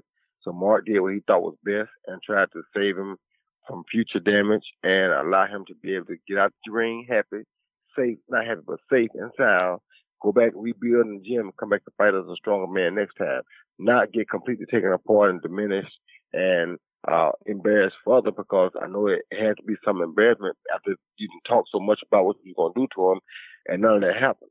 So Mark was trying to save his fighter, uh, uh, intellectually, physically, spiritually, emotionally, all the way around the board. So Mark, normal trainer would have done was would throw, t- throw the towel in and I would have done the same thing. Do you respect Wilder's perspective when he says, my team knew better that I'm a warrior. It, it, doesn't go down like that. I don't have the towel no. thrown in on me. No, I don't respect it because that's why you have a hard time with your team now. That's why you're having a hard time learning boxing because you are so much, uh, you and your team, you so much all worried about yourself and so much worried about how you do things that you think people, people's job, people, other people's job is to look out for you. I know that me, my I was fortunate enough never to have it happen. But I know for me to stop, if they would have asked me, my coach would have to say, no, bro, I can't let you go no more because I'm never going to say no. And that's already understood. We all had my coach ever got to a point that he had to say no, I would have had to respect that because I know that he sees it different or sometimes he can see a little bit better than me. Now, if I knew I had a punch chance, I had to one around here too, or I had to land a right hand or two here or there, then I'd be like, no, don't stop. I still got a chance. He probably feels like that because the first fight he dropped Fury in the last round, but he was looking much better in the first fight because Fury wasn't fighting with a game plan. Fury was learning him like he was learning Fury. The second fight, Fury had the perfect game plan and was executing it to a T, to a T. It was nothing for it to do for Wilder but to go downhill. There was no uphill in that fight for Wilder. So anybody who thought that he had a chance is crazy because Fury had them broke him down from round one and it was going downhill since then. If he thought that he had a chance, he's wrong. And I'm sorry, but that's just what the facts are.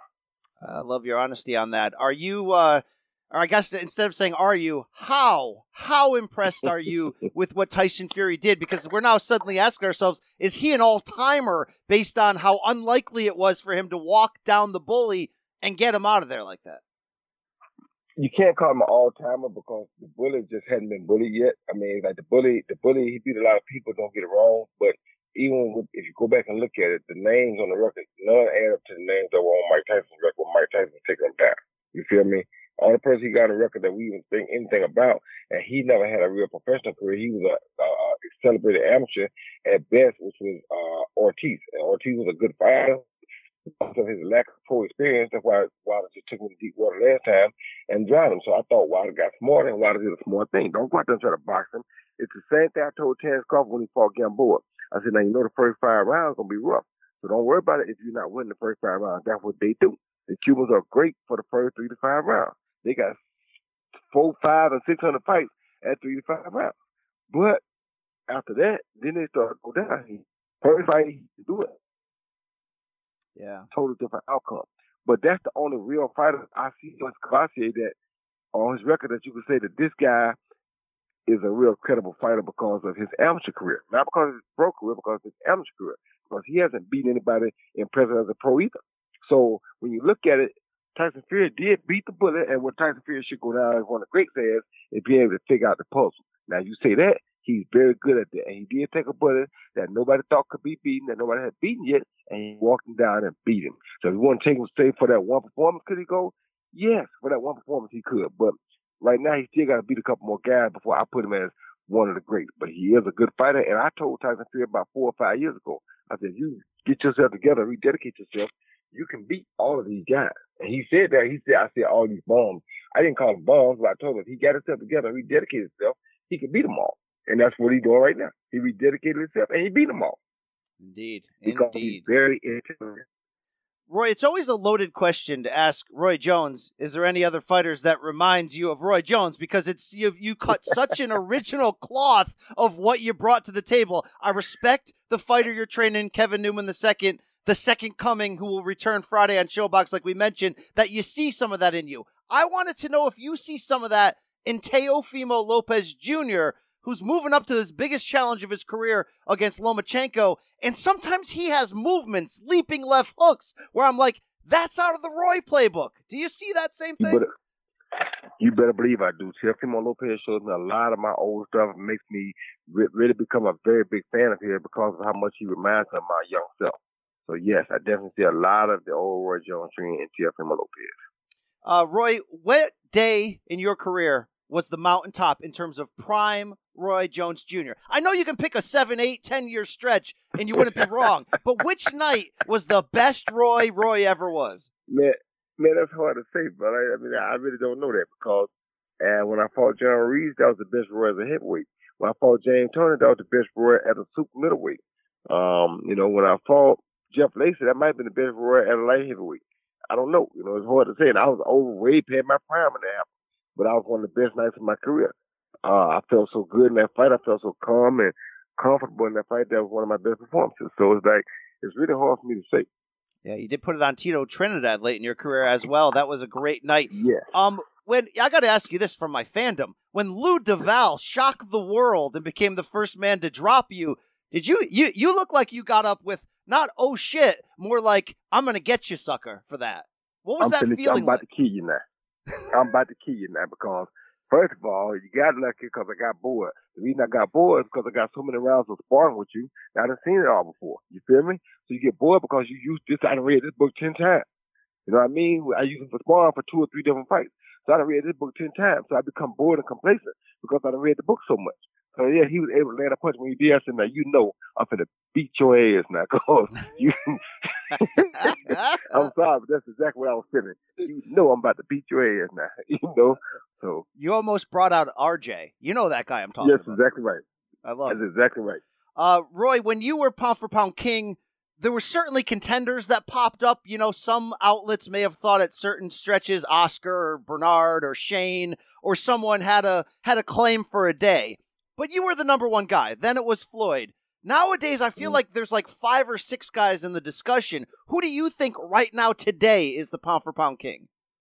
Well, I'm like you. Right now, it's very hard, and I'm gonna tell you the truth. When I was number one pound pound, there was no discussion. If you said Roy was fighting, everybody wanted to watch Roy fight. I don't care who else was out there. Bernard never was in the discussion. Sugar Shane was on the undercard because he wasn't wasn't in the discussion. And De La Hoya was usually on his own theme because of the Latino market. He had a lot of followers too, but he wasn't pound for pound the best. They knew who was pound for pound the best when I was pound for pound the best. Today is a very hard question because you got three fighters who remain at top of the division for a long time and top of the chart for a long time, and that is Terence Crawford, Vasil Lomachenko, and um, Canelo Alvarez. Only thing is, uh, uh, Lomachenko about to get really tested because Teofimo Lopez is going to be a really good test. Lopez, he should become the long one top of that chart till everybody else get tested. He's the only one that uh, really hasn't had the test he want because the test we thought were going to be test, he aced them so easy until they wouldn't even test. But Teofimo Lopez will be a test. Terence Crawford always going to be at the top because he fights whoever. He just ain't getting the opportunity because of promotional reasons to fight the big guy that we want to see him fight to put him on top of the list. And uh, Canelo has been top of the list. Well, he just re- rose into the top of the list because he beat uh, Kovalev and in good fashion. So that put him kind of in a place to be maybe second or third on the list as well. But opposition has a lot to do with it and showmanship and how we see them perform every night. You know what I mean? Every night counts because when you pound pound the best, you can do something different every night to make us know why you pound pound the best. Terence Crawford gives us that uh, that difference almost every time he fights. He shows us something different. That's a good thing. Uh, the other two, they they're good too. Uh, they don't, Lomachenko never really has to show us different. He just does the same thing because that's who he is. And Canelo, he always shows us different things. He one night he outbox uh, he'll outbox Triple G some rounds. One night he'll push Triple G back some rounds. So he's also showing that he has a right to ask for that claim to fame too.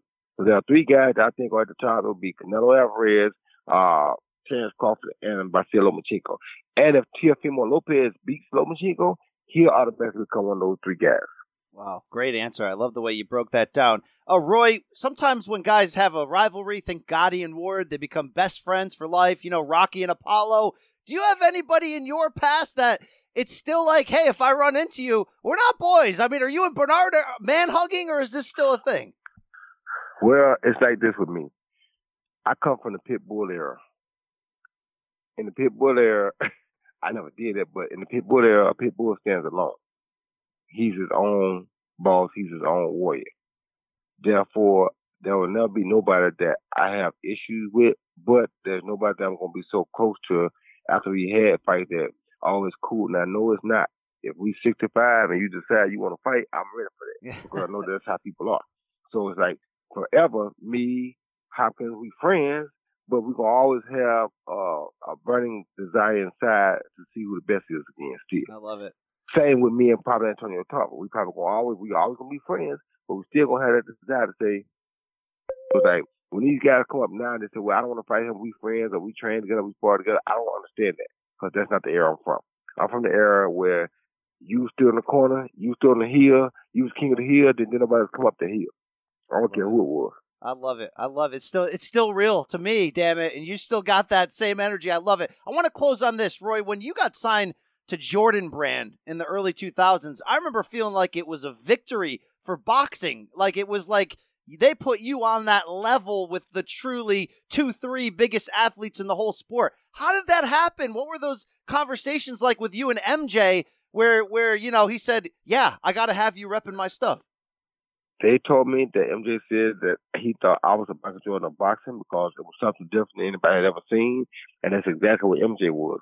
And that was one of the best feelings, the best days, best times of my life because I always thought Michael Jordan was one of the best athletes to ever live as well as Muhammad Ali. And to be to have to be able to represent what he stood for was a great thing to me. So now being I can represent what two of my favorite athletes in the whole world stand for. One was a boxer, one was a basketball player. Well, I already boxed, so that was giving me the opportunity to represent uh, Muhammad Ali. But now I can wear Jordan brand boxing shoes that they made for me, my name. I'm representative. You couldn't ask for no better life than that, brother. That was like that's God at his best for you. You feel me? When God gave me that, that was one of the best things that God could ever bless me with. I'm still rocking the Jordan LX2 RJJs. They're the blue on blue, Yeah, the low tops with the Velcro cover. You probably got Yes, a closet filled of them, right? Yeah, I got a, quite a few pair of them. Yes. Indeed. Roy, great, great chatting with you. We can't wait. ShoBox Friday night from Las Vegas, Sam's Town, 10:45 p.m. Eastern, and your man Kevin Newman II kicking it off. You'll be in the corner. Best of luck to you guys, Roy. Always, always a you. pleasure to share knowledge with you. Thank you, my thank you, my brother. I appreciate it. Thank you so much. Special thanks to the great, the great. I mean, you, you may have forgotten, but the great Roy Jones. When I beat Bernard Hopkins and won the IBF, the right was hurt, beat him with the left. Y'all must have forgot. Forgot, forgot, forgot. You remember the left hook that James Toney got? Sucker move I stole from a gamecock. Y'all must have forgot. Oh! Um, Ray, full disclosure, because we're fourth wall removal now. This interview hasn't even taken place yet. You haven't heard it. I haven't heard it yet, Rafe. All right? I do hope, Brian, that when you get a chance to speak to Roy Jones Jr., like when our friends uh, Eric Raskin and Kieran Mulvaney of the Showtime Championship Boxing Podcast spoke to him for their theirs this week, that he will be at home in Florida. Uh, in Pensacola, and you'll be able to hear the roosters crowing in the background because Yes. that was some very nice Roy ambiance. Um, a couple points here. Uh, this is very Back to the Future Part Two. I feel like we're like doing things in weird order. We're going back. the The space time continuum is all over you the place. You do right look now. a little bit like Biff. Yeah. Make like a tree and get out of here. Uh, I do have to put uh, mea culpa here. I, I threw Eric Raskin under the bus on our instant analysis podcast, uh, incorrectly teasing the idea that he discounts Tyson Fury's win over Klitschko because Klitschko may or may not have been washed. That's not his take. I don't know why I, I, I filled my brain with that. His bad take is that Loma's already washed. That is a bad take. Um, the, I think what you confuse there is just Raskin has all, all he always hated Vlad. He never gave Vlad a fair shake. You're right. So Raskin and I have been on the same side of history. Raskin would never have Vladimir Klitschko number one pound for pound after uh, Floyd retired. Never, right? Raskin Man, would never. Nobody would do that, right? Raskin would never wear fleece. Oh, oh.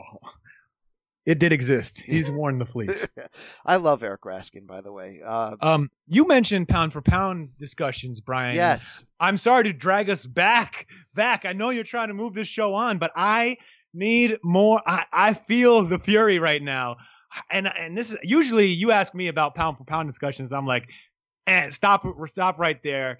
I don't I keep you know talk to the hand because the rest ain't listening. Whatever, however the hell you're supposed to say that in 1992. Um, I don't care usually about pound for pound arguments, but I think there's a really interesting discussion about how do you work Tyson Fury into this conversation now? Because some of his advantages don't exist for any other boxer on the planet, right? You're any Oh, any other weight class, you It don't get to be 40 pounds heavier than who you're fighting in the ring. But at the same time, and, and you could say so, and he's the heavyweight champion. So what's the point of even including him on a pound for pound list? If you're that good as a heavyweight champion, you are the man. That doesn't matter. You- That's not what the pound for pound list is for.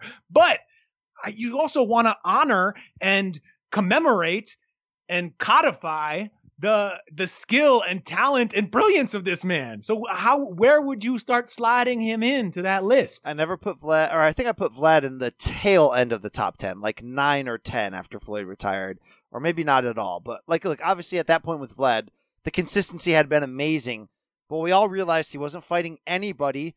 And I think we all realized if you did this mythical thing where you take someone with the strengths and advantages they have in their own weight class and put them in a mythical weight class against somebody else. So if we're taking 2015 Vlad and putting him in the same ring as anybody at pound for pound one through eight at that time, skills wise, he's just going to get abused, right? He's going to get outboxed and abused. Fury's obviously a little bit different because the height advantage is so massive and the skills and the mental toughness. I think he belongs in the top 10 pound for pound right now. Probably somewhere in the 5 to 10 range. I'm doing mine later today. I, I haven't really done the. I haven't Do you gotten out the still think that rule. Deontay Wilder should be in the, the range of say ten on some people's Hell pound no. for pound list? I've never had Wilder in the top 10. I get it, though, too. Once Wilder started step, you know, the idea was once he started stepping up, like if he knocked Once out. he started beating top three heavyweight Luis Ortiz twice. I mean, if he knocked out Fury in this one, certainly just the power alone, you can say, yeah, pound for pound, it doesn't matter skills because that power alone could carry him against anybody. But he didn't win. I once had Joshua at number 10 after the Joe Parker win because his resume was was pretty damn good at that point and he was finding different ways to beat people. He was outboxing some, knocking out others. That went away quick. But I think Fury belongs now, Rafe. I, I agree. I think I, I favor the, the the gypsy is more to my liking. Okay, thank you, Al. All right, hey, let's get into this weekend. Uh, you want to find out if you care right now? Oh yeah, I'm, I'm like I've been waiting for this. All right, it starts Friday, Las Vegas, Samstown. Shout out to that ShoBox on Showtime. New main event because Malik Hawkins had to pull out due to medical reasons. I believe he was de- it was dehydration. Keith Hunter against Sanjarbek Rakhmanov, ten rounds junior welterweights. Um, it's Michael Hunter's brother. I care. Okay. Richardson Hitchens, the good looking uh, welterweight prospect on that co-main. Uh, which one is Hitch? Roy's, Roy Jones guy is Kevin Newman the second. Yes, yeah, I do care about that one. One because of Roy, and two because Kevin Newman is always in the great Mayweather Boxing Club videos Uh, yeah, with Rowley. With Rowley, with Thomas Hill, Mister. I don't got that. Design. Oh, that's Rowley. Uh, what's the other? one? Oh, Thomas Hill is uh, Team Spencer. It don't make sense. Yes, yes, I love it. And don't forget T Street. Inside that big scrotum, scrotum. You ever watch Terrell Van T Street live? Con- T Street controversy. I, I I only know it from this podcast. All right, all right, all right. Thank you. Uh, okay, Ray. Friday, uh, DAZN. This is one of those weird Italy cards. I think it's a Eddie Hearn special. Oh, that just got canceled, I believe. it got canceled. This is Yes, there's a uh, coronavirus outbreak in Milan. Apparently, everybody um, hide your kids, hide your wives. Uh, don't go outside. Uh, this, the, it's coming. It's coming, man. It's at Lennox. I'm coming. Um, but uh, yeah, I don't know. Uh, that that that card ain't happening. Okay. Uh, Friday, Worcester, Mass. It's a UFC Fight Pass thing. Is this a is this a, uh, a Lou DiBella thing? I don't know. Main event: Irvin Gonzalez versus TBA. Eight rounds featherweight. Who you got, Rafe? I don't know. I don't care. All right. Wow, angry, angry Rafe right there. I, just- I was like, I couldn't even process the words as they were coming in. All right, Friday, Tijuana, Mexico on FightHubTV.com. Is this a journalist? Is this uh? I want to shout out to Marcos Viejas. Viejas? I know he does play by play, right? Yeah. Oh, Okay. Fight Hub. Fight Hub is broadcasting fights now. I think I think so. Salvador. That's awesome. Good for Salvador- them. I like that. Growing. That's a, he's building an empire. Salvador Cervantes versus Rigo Cruz in a four-round flyweight main event, but in the third fight of the night, Ben Alvarez four rounds cruiserweights against Jorge Luna. Any chance Ben Alvarez is like the cousin Oliver of Canelo Brothers? Oh, that could be. Although I wouldn't expect them to be fighting in Tijuana. They're more, you know, they're they're from Guadalajara, which is a little further south of there. Um, you never know. You never know, Brian. Didn't didn't Sam Peter fight on Saturday somewhere? I hope not. Please tell me. I believe he did. You know, my that was the fight that ma- that was the heavyweight clash that mattered. Are you sure? I saw I, I saw our guy Tim Boxeo tweet something about it. Did it exist, Rafe? Um, that's my my page is loading. He's 39 right now, Rafe. Okay. So when I have Skype open, my internet speed goes down to like 1994 levels, Rafe. You need some better bandwidth there. You know, talk to talk to CBS, man. Uh, yeah. Um, it's not it's not moving. It's not moving. Uh, I will tell you, you know nothing on the BoxRec. Okay. Uh, hold on as I wait for the screen to to kick back to where I was. All right, here, Rafe. Uh, Friday, Kissimmee, Florida. It's on Telemundo. Yomar Alamo versus Kendo Castaneda, ten rounds, junior welterweights. Do you care? Um, no, I don't think so. Okay, no TV on Friday, Rafe. Huntington, New York. The Hebrew Hammer, Cletus Selden versus Umberto Martinez, ten rounds, junior welterweights. Um, yeah, all right. I'm down with some Cletus. How about the co-main? Carlos Takam against former UFC fighter Fabio Maldonado, 10 rounds heavyweights. Who who who sent Maldonado to hell? Was it Hergovich last I year? think so, yeah. It was. It was not. I, I don't know. If I like. I don't. I don't. I, and I do not favor the the UFC the the skinhead fighter in that one. Takam. He got to do. I hope he looks good. You know, because Carlos Takam is he, he's he's like a, a high level sparring partner sometimes, right? You bring him in to lose to your better fighters, and he makes a respectable night of it. But you he know, hurt. He hurt. I'm not excited about seeing him get good opportunities with top rank now. To tell you the truth. I, I don't know if this is top. Isn't this like Joe DeGuardia or something? oh, that's right. I think they might be sort of tied with top rank on some level. Feeder system like Zanfer, Mexican top rank Zanfer. Hmm? All right, it, it matters on Saturday, Frisco, Texas. You heard Eddie Hearn breaking it down earlier. Now I want to hear Rafe Boogs break it down into zone. Mikey Garcia, Jessie Vargas, 12 rounds welterweights. Rafe, I think this fight has aged well since the announcement. Where at first we were like, all right, you know, I want to see Mikey back. Oh, he's staying at welterweight. Oh, you know, I don't hate Jessie Vargas. I think the more you start thinking about this, though, Jessie Vargas gets in that ass. He great body attack. He's an exciting fighter nowadays. He's coming down from 54, and we don't know if Mikey's a real welterweight. Is this a potential trap fight? Potentially. I think, Brian, we do know that Mikey Garcia, unfortunately, is not a real welterweight. Um, even if he's good enough, I think, to win some big fights at welterweight and be now I'm just full full full Keith Thurman as if it, it's not even weird to call it welterweight. Um, I'm a natural yeah, I think welterweight. He, yeah, I, I I think I believe that Mikey Garcia is good enough to win fights at um at 147 pounds, but when it comes to competing against the best of the division, he's not big enough. It does not make sense. Errol Spence made that very clear. And obviously, Errol Spence is the best or second best at the weight division. Um, but it's that's that doesn't it, it ain't it like what we saw there uh, last year when when Mikey fought him was just the he couldn't even be himself. He was so outsized. Um, and uh, and a lot of credit to the skill that Errol Spence applied in in sort of um, using his his various advantages in that fight.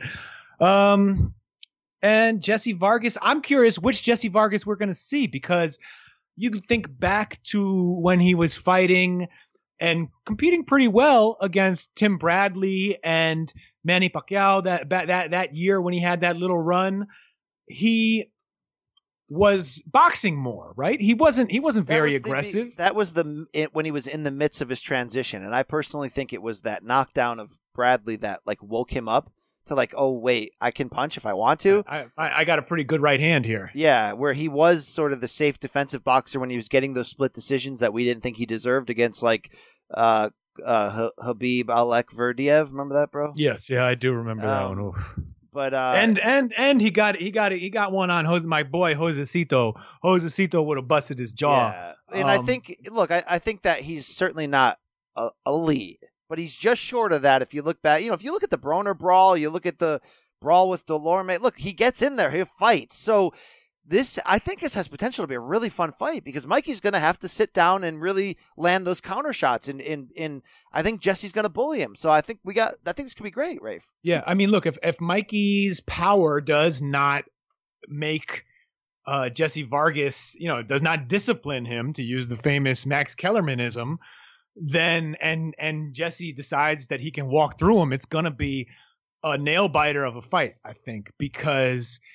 He, yeah, he, he and he looks much bigger when they when they stand face to face, and he's obviously coming down in weight, and that could be a rough fight. It could be. Look, we think of all right. We saw um, Mikey beat Sergey Lipinets at 140 pounds, and that was a fight where he clearly outboxed him, got got a beautiful knockdown late in the fight, and deserved the win. But he was under pressure the whole fight. Yeah, he got hurt. And he this told me. He got this is hurt. the if if and you could see Vargas being a uh you know more polished and bigger version and applying similar pressure. I don't think he's quite as relentless as Lipinets, but still could do something like that. And then you're looking at a, a possibly dangerous fight. I where where where do you come down at the end of the when it's all said and done, Brian? Well, first of all, I don't want to come back down from this cloud, Rafe. Okay, this cloud, right? Why do you? Why do you? Why do you? Why do you? Yeah, you're not a big Bush fan. No, I don't. I'm not speaking of George. I'm not speaking of the body part, Rafe. I'm talking about. I, I remember there was a band called that. Didn't the the, the, the lead singer date somebody who Yeah, was she- also a celebrity? He was dating the girl from No Doubt, Rafe, who's doing a Las Oh, Vegas thing. the Gwen- banana girl, yeah. Gwen Stefani. Breathe in, breathe out. Right, right. That's that's a fabulous song. No, no, no, no, no, no, no, no. Uh, you asked me about. So here's the deal. Um, um, Mikey said, by the way, that Lipinets hits harder than Spence. He did say that. I just want you to know that. Uh, number two. Because Errol Spence was kind of kind and not pushing the issue too much in that fight. You're saying he was. Yeah, all right. I know what you're saying.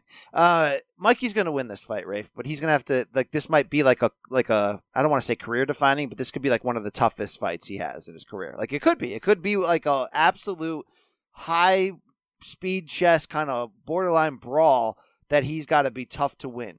Uh, both guys want Pacquiao, into zone. Eddie told us on the show today he's got a one fight deal with Garcia with the option, and the option gives him a chance to outbid anybody else to match it. So it's interesting. Um, tell me why I should care. So uh, about Uh, this, I don't want to say why I should care about this co-main event because Chocolatito coming back, I care a lot. But Kal Yafai is going to defend his WBA junior bantam title against Chocolatito. I'm not as woke on Kal as other folks. Are you, Rafe? I'm not that woke yet either. I I, I will be woke by uh, Friday when I have to write some some some uh, Thailand stuff about this. But um, yeah, I'm not. Uh, look, a young uh prime.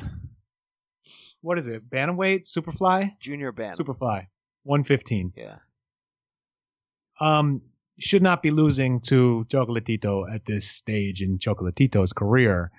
Um, but Chocolatito, I, I think the hope there is that Chocolatito will, will will have one last great night. He will pull out that that all time great fighter last performance and all of a sudden make a great fight, maybe even win. Do a do an Erik Morales like Morales did like 16 times, probably your favorite with Maidana. Yes. Rip that suit off.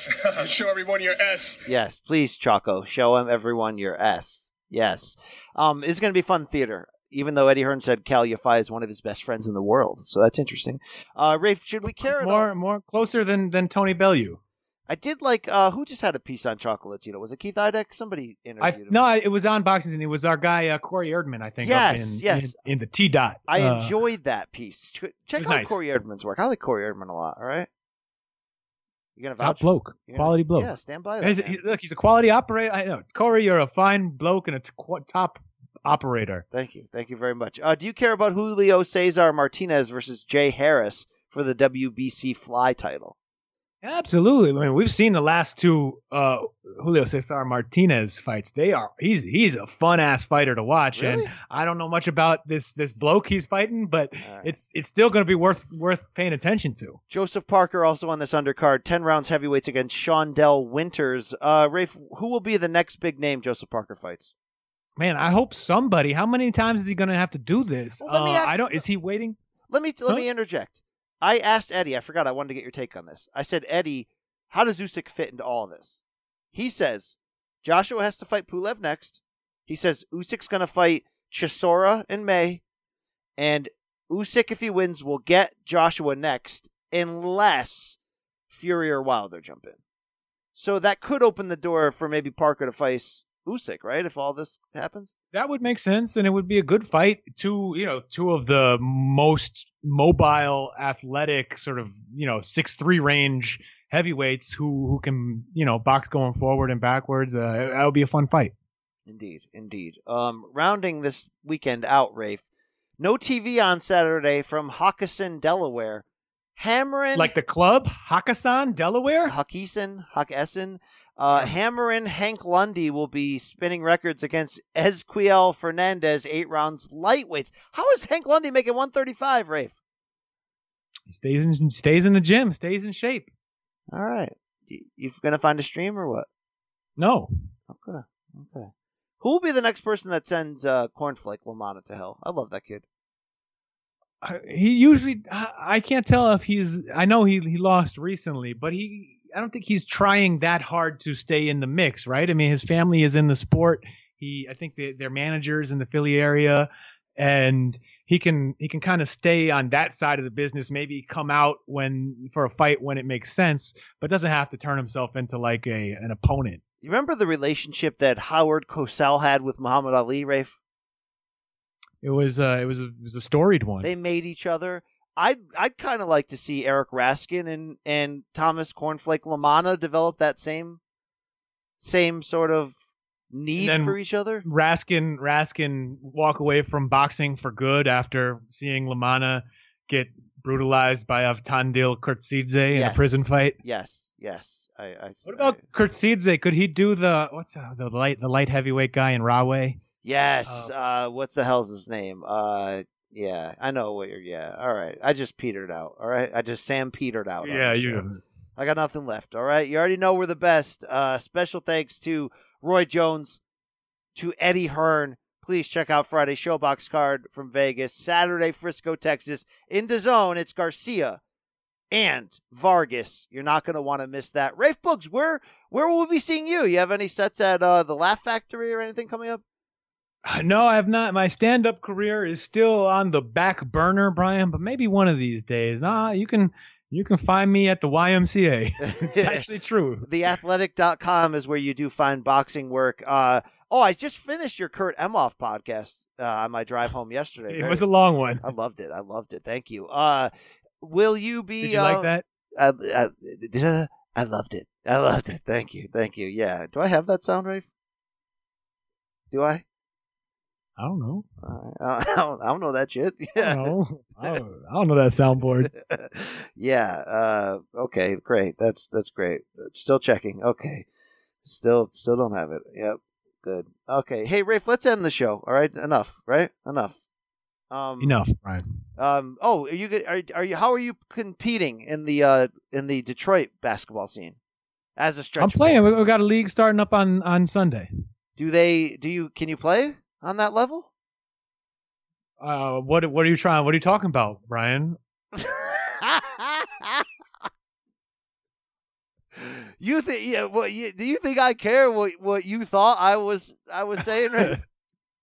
Um, uh, it depends on what level it is. Like, I'm not. I'm. I'm. I'm. I'm playing in like a seniors division. I'm 37 years old, man. Right. I'm not trying to. I'm. I'm just out there having fun, moving the ball, and and trying to make you know make smart passes, play good D. I. I, I ain't out here trying to prove anything against people who are still active ball players. Okay. Okay. It's, it's all relative. Now, Dwyer's rule of relativity for boxers is that fighters age more slowly in the heavyweight division.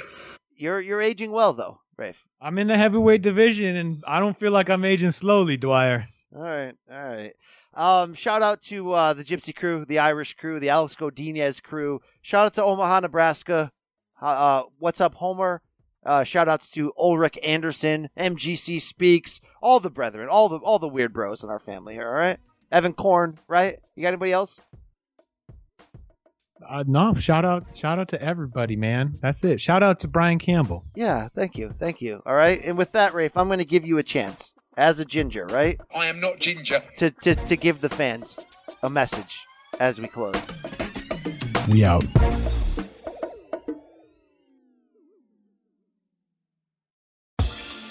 Rise and shine, football fans. This is Susanna Fuller from Morning Footy, a podcast part of the CBS Sports Golazo Network covering the breadth of the global game. Join me, Nico Cantor, Charlie Davies, Alexis Guerreros, and guests every morning for the perfect blend of news, analysis, conversation, and exclusive interviews. If you love soccer, then look no further. We've got you covered for Europe's top five leagues the W Gold Cup, the Champions League knockout stage, CONCACAF Nations League, NWSL, MLS, transfer news, and much more. Download and follow on Apple Podcasts, Spotify, and anywhere podcasts are found. Subscribe to Morning Footy.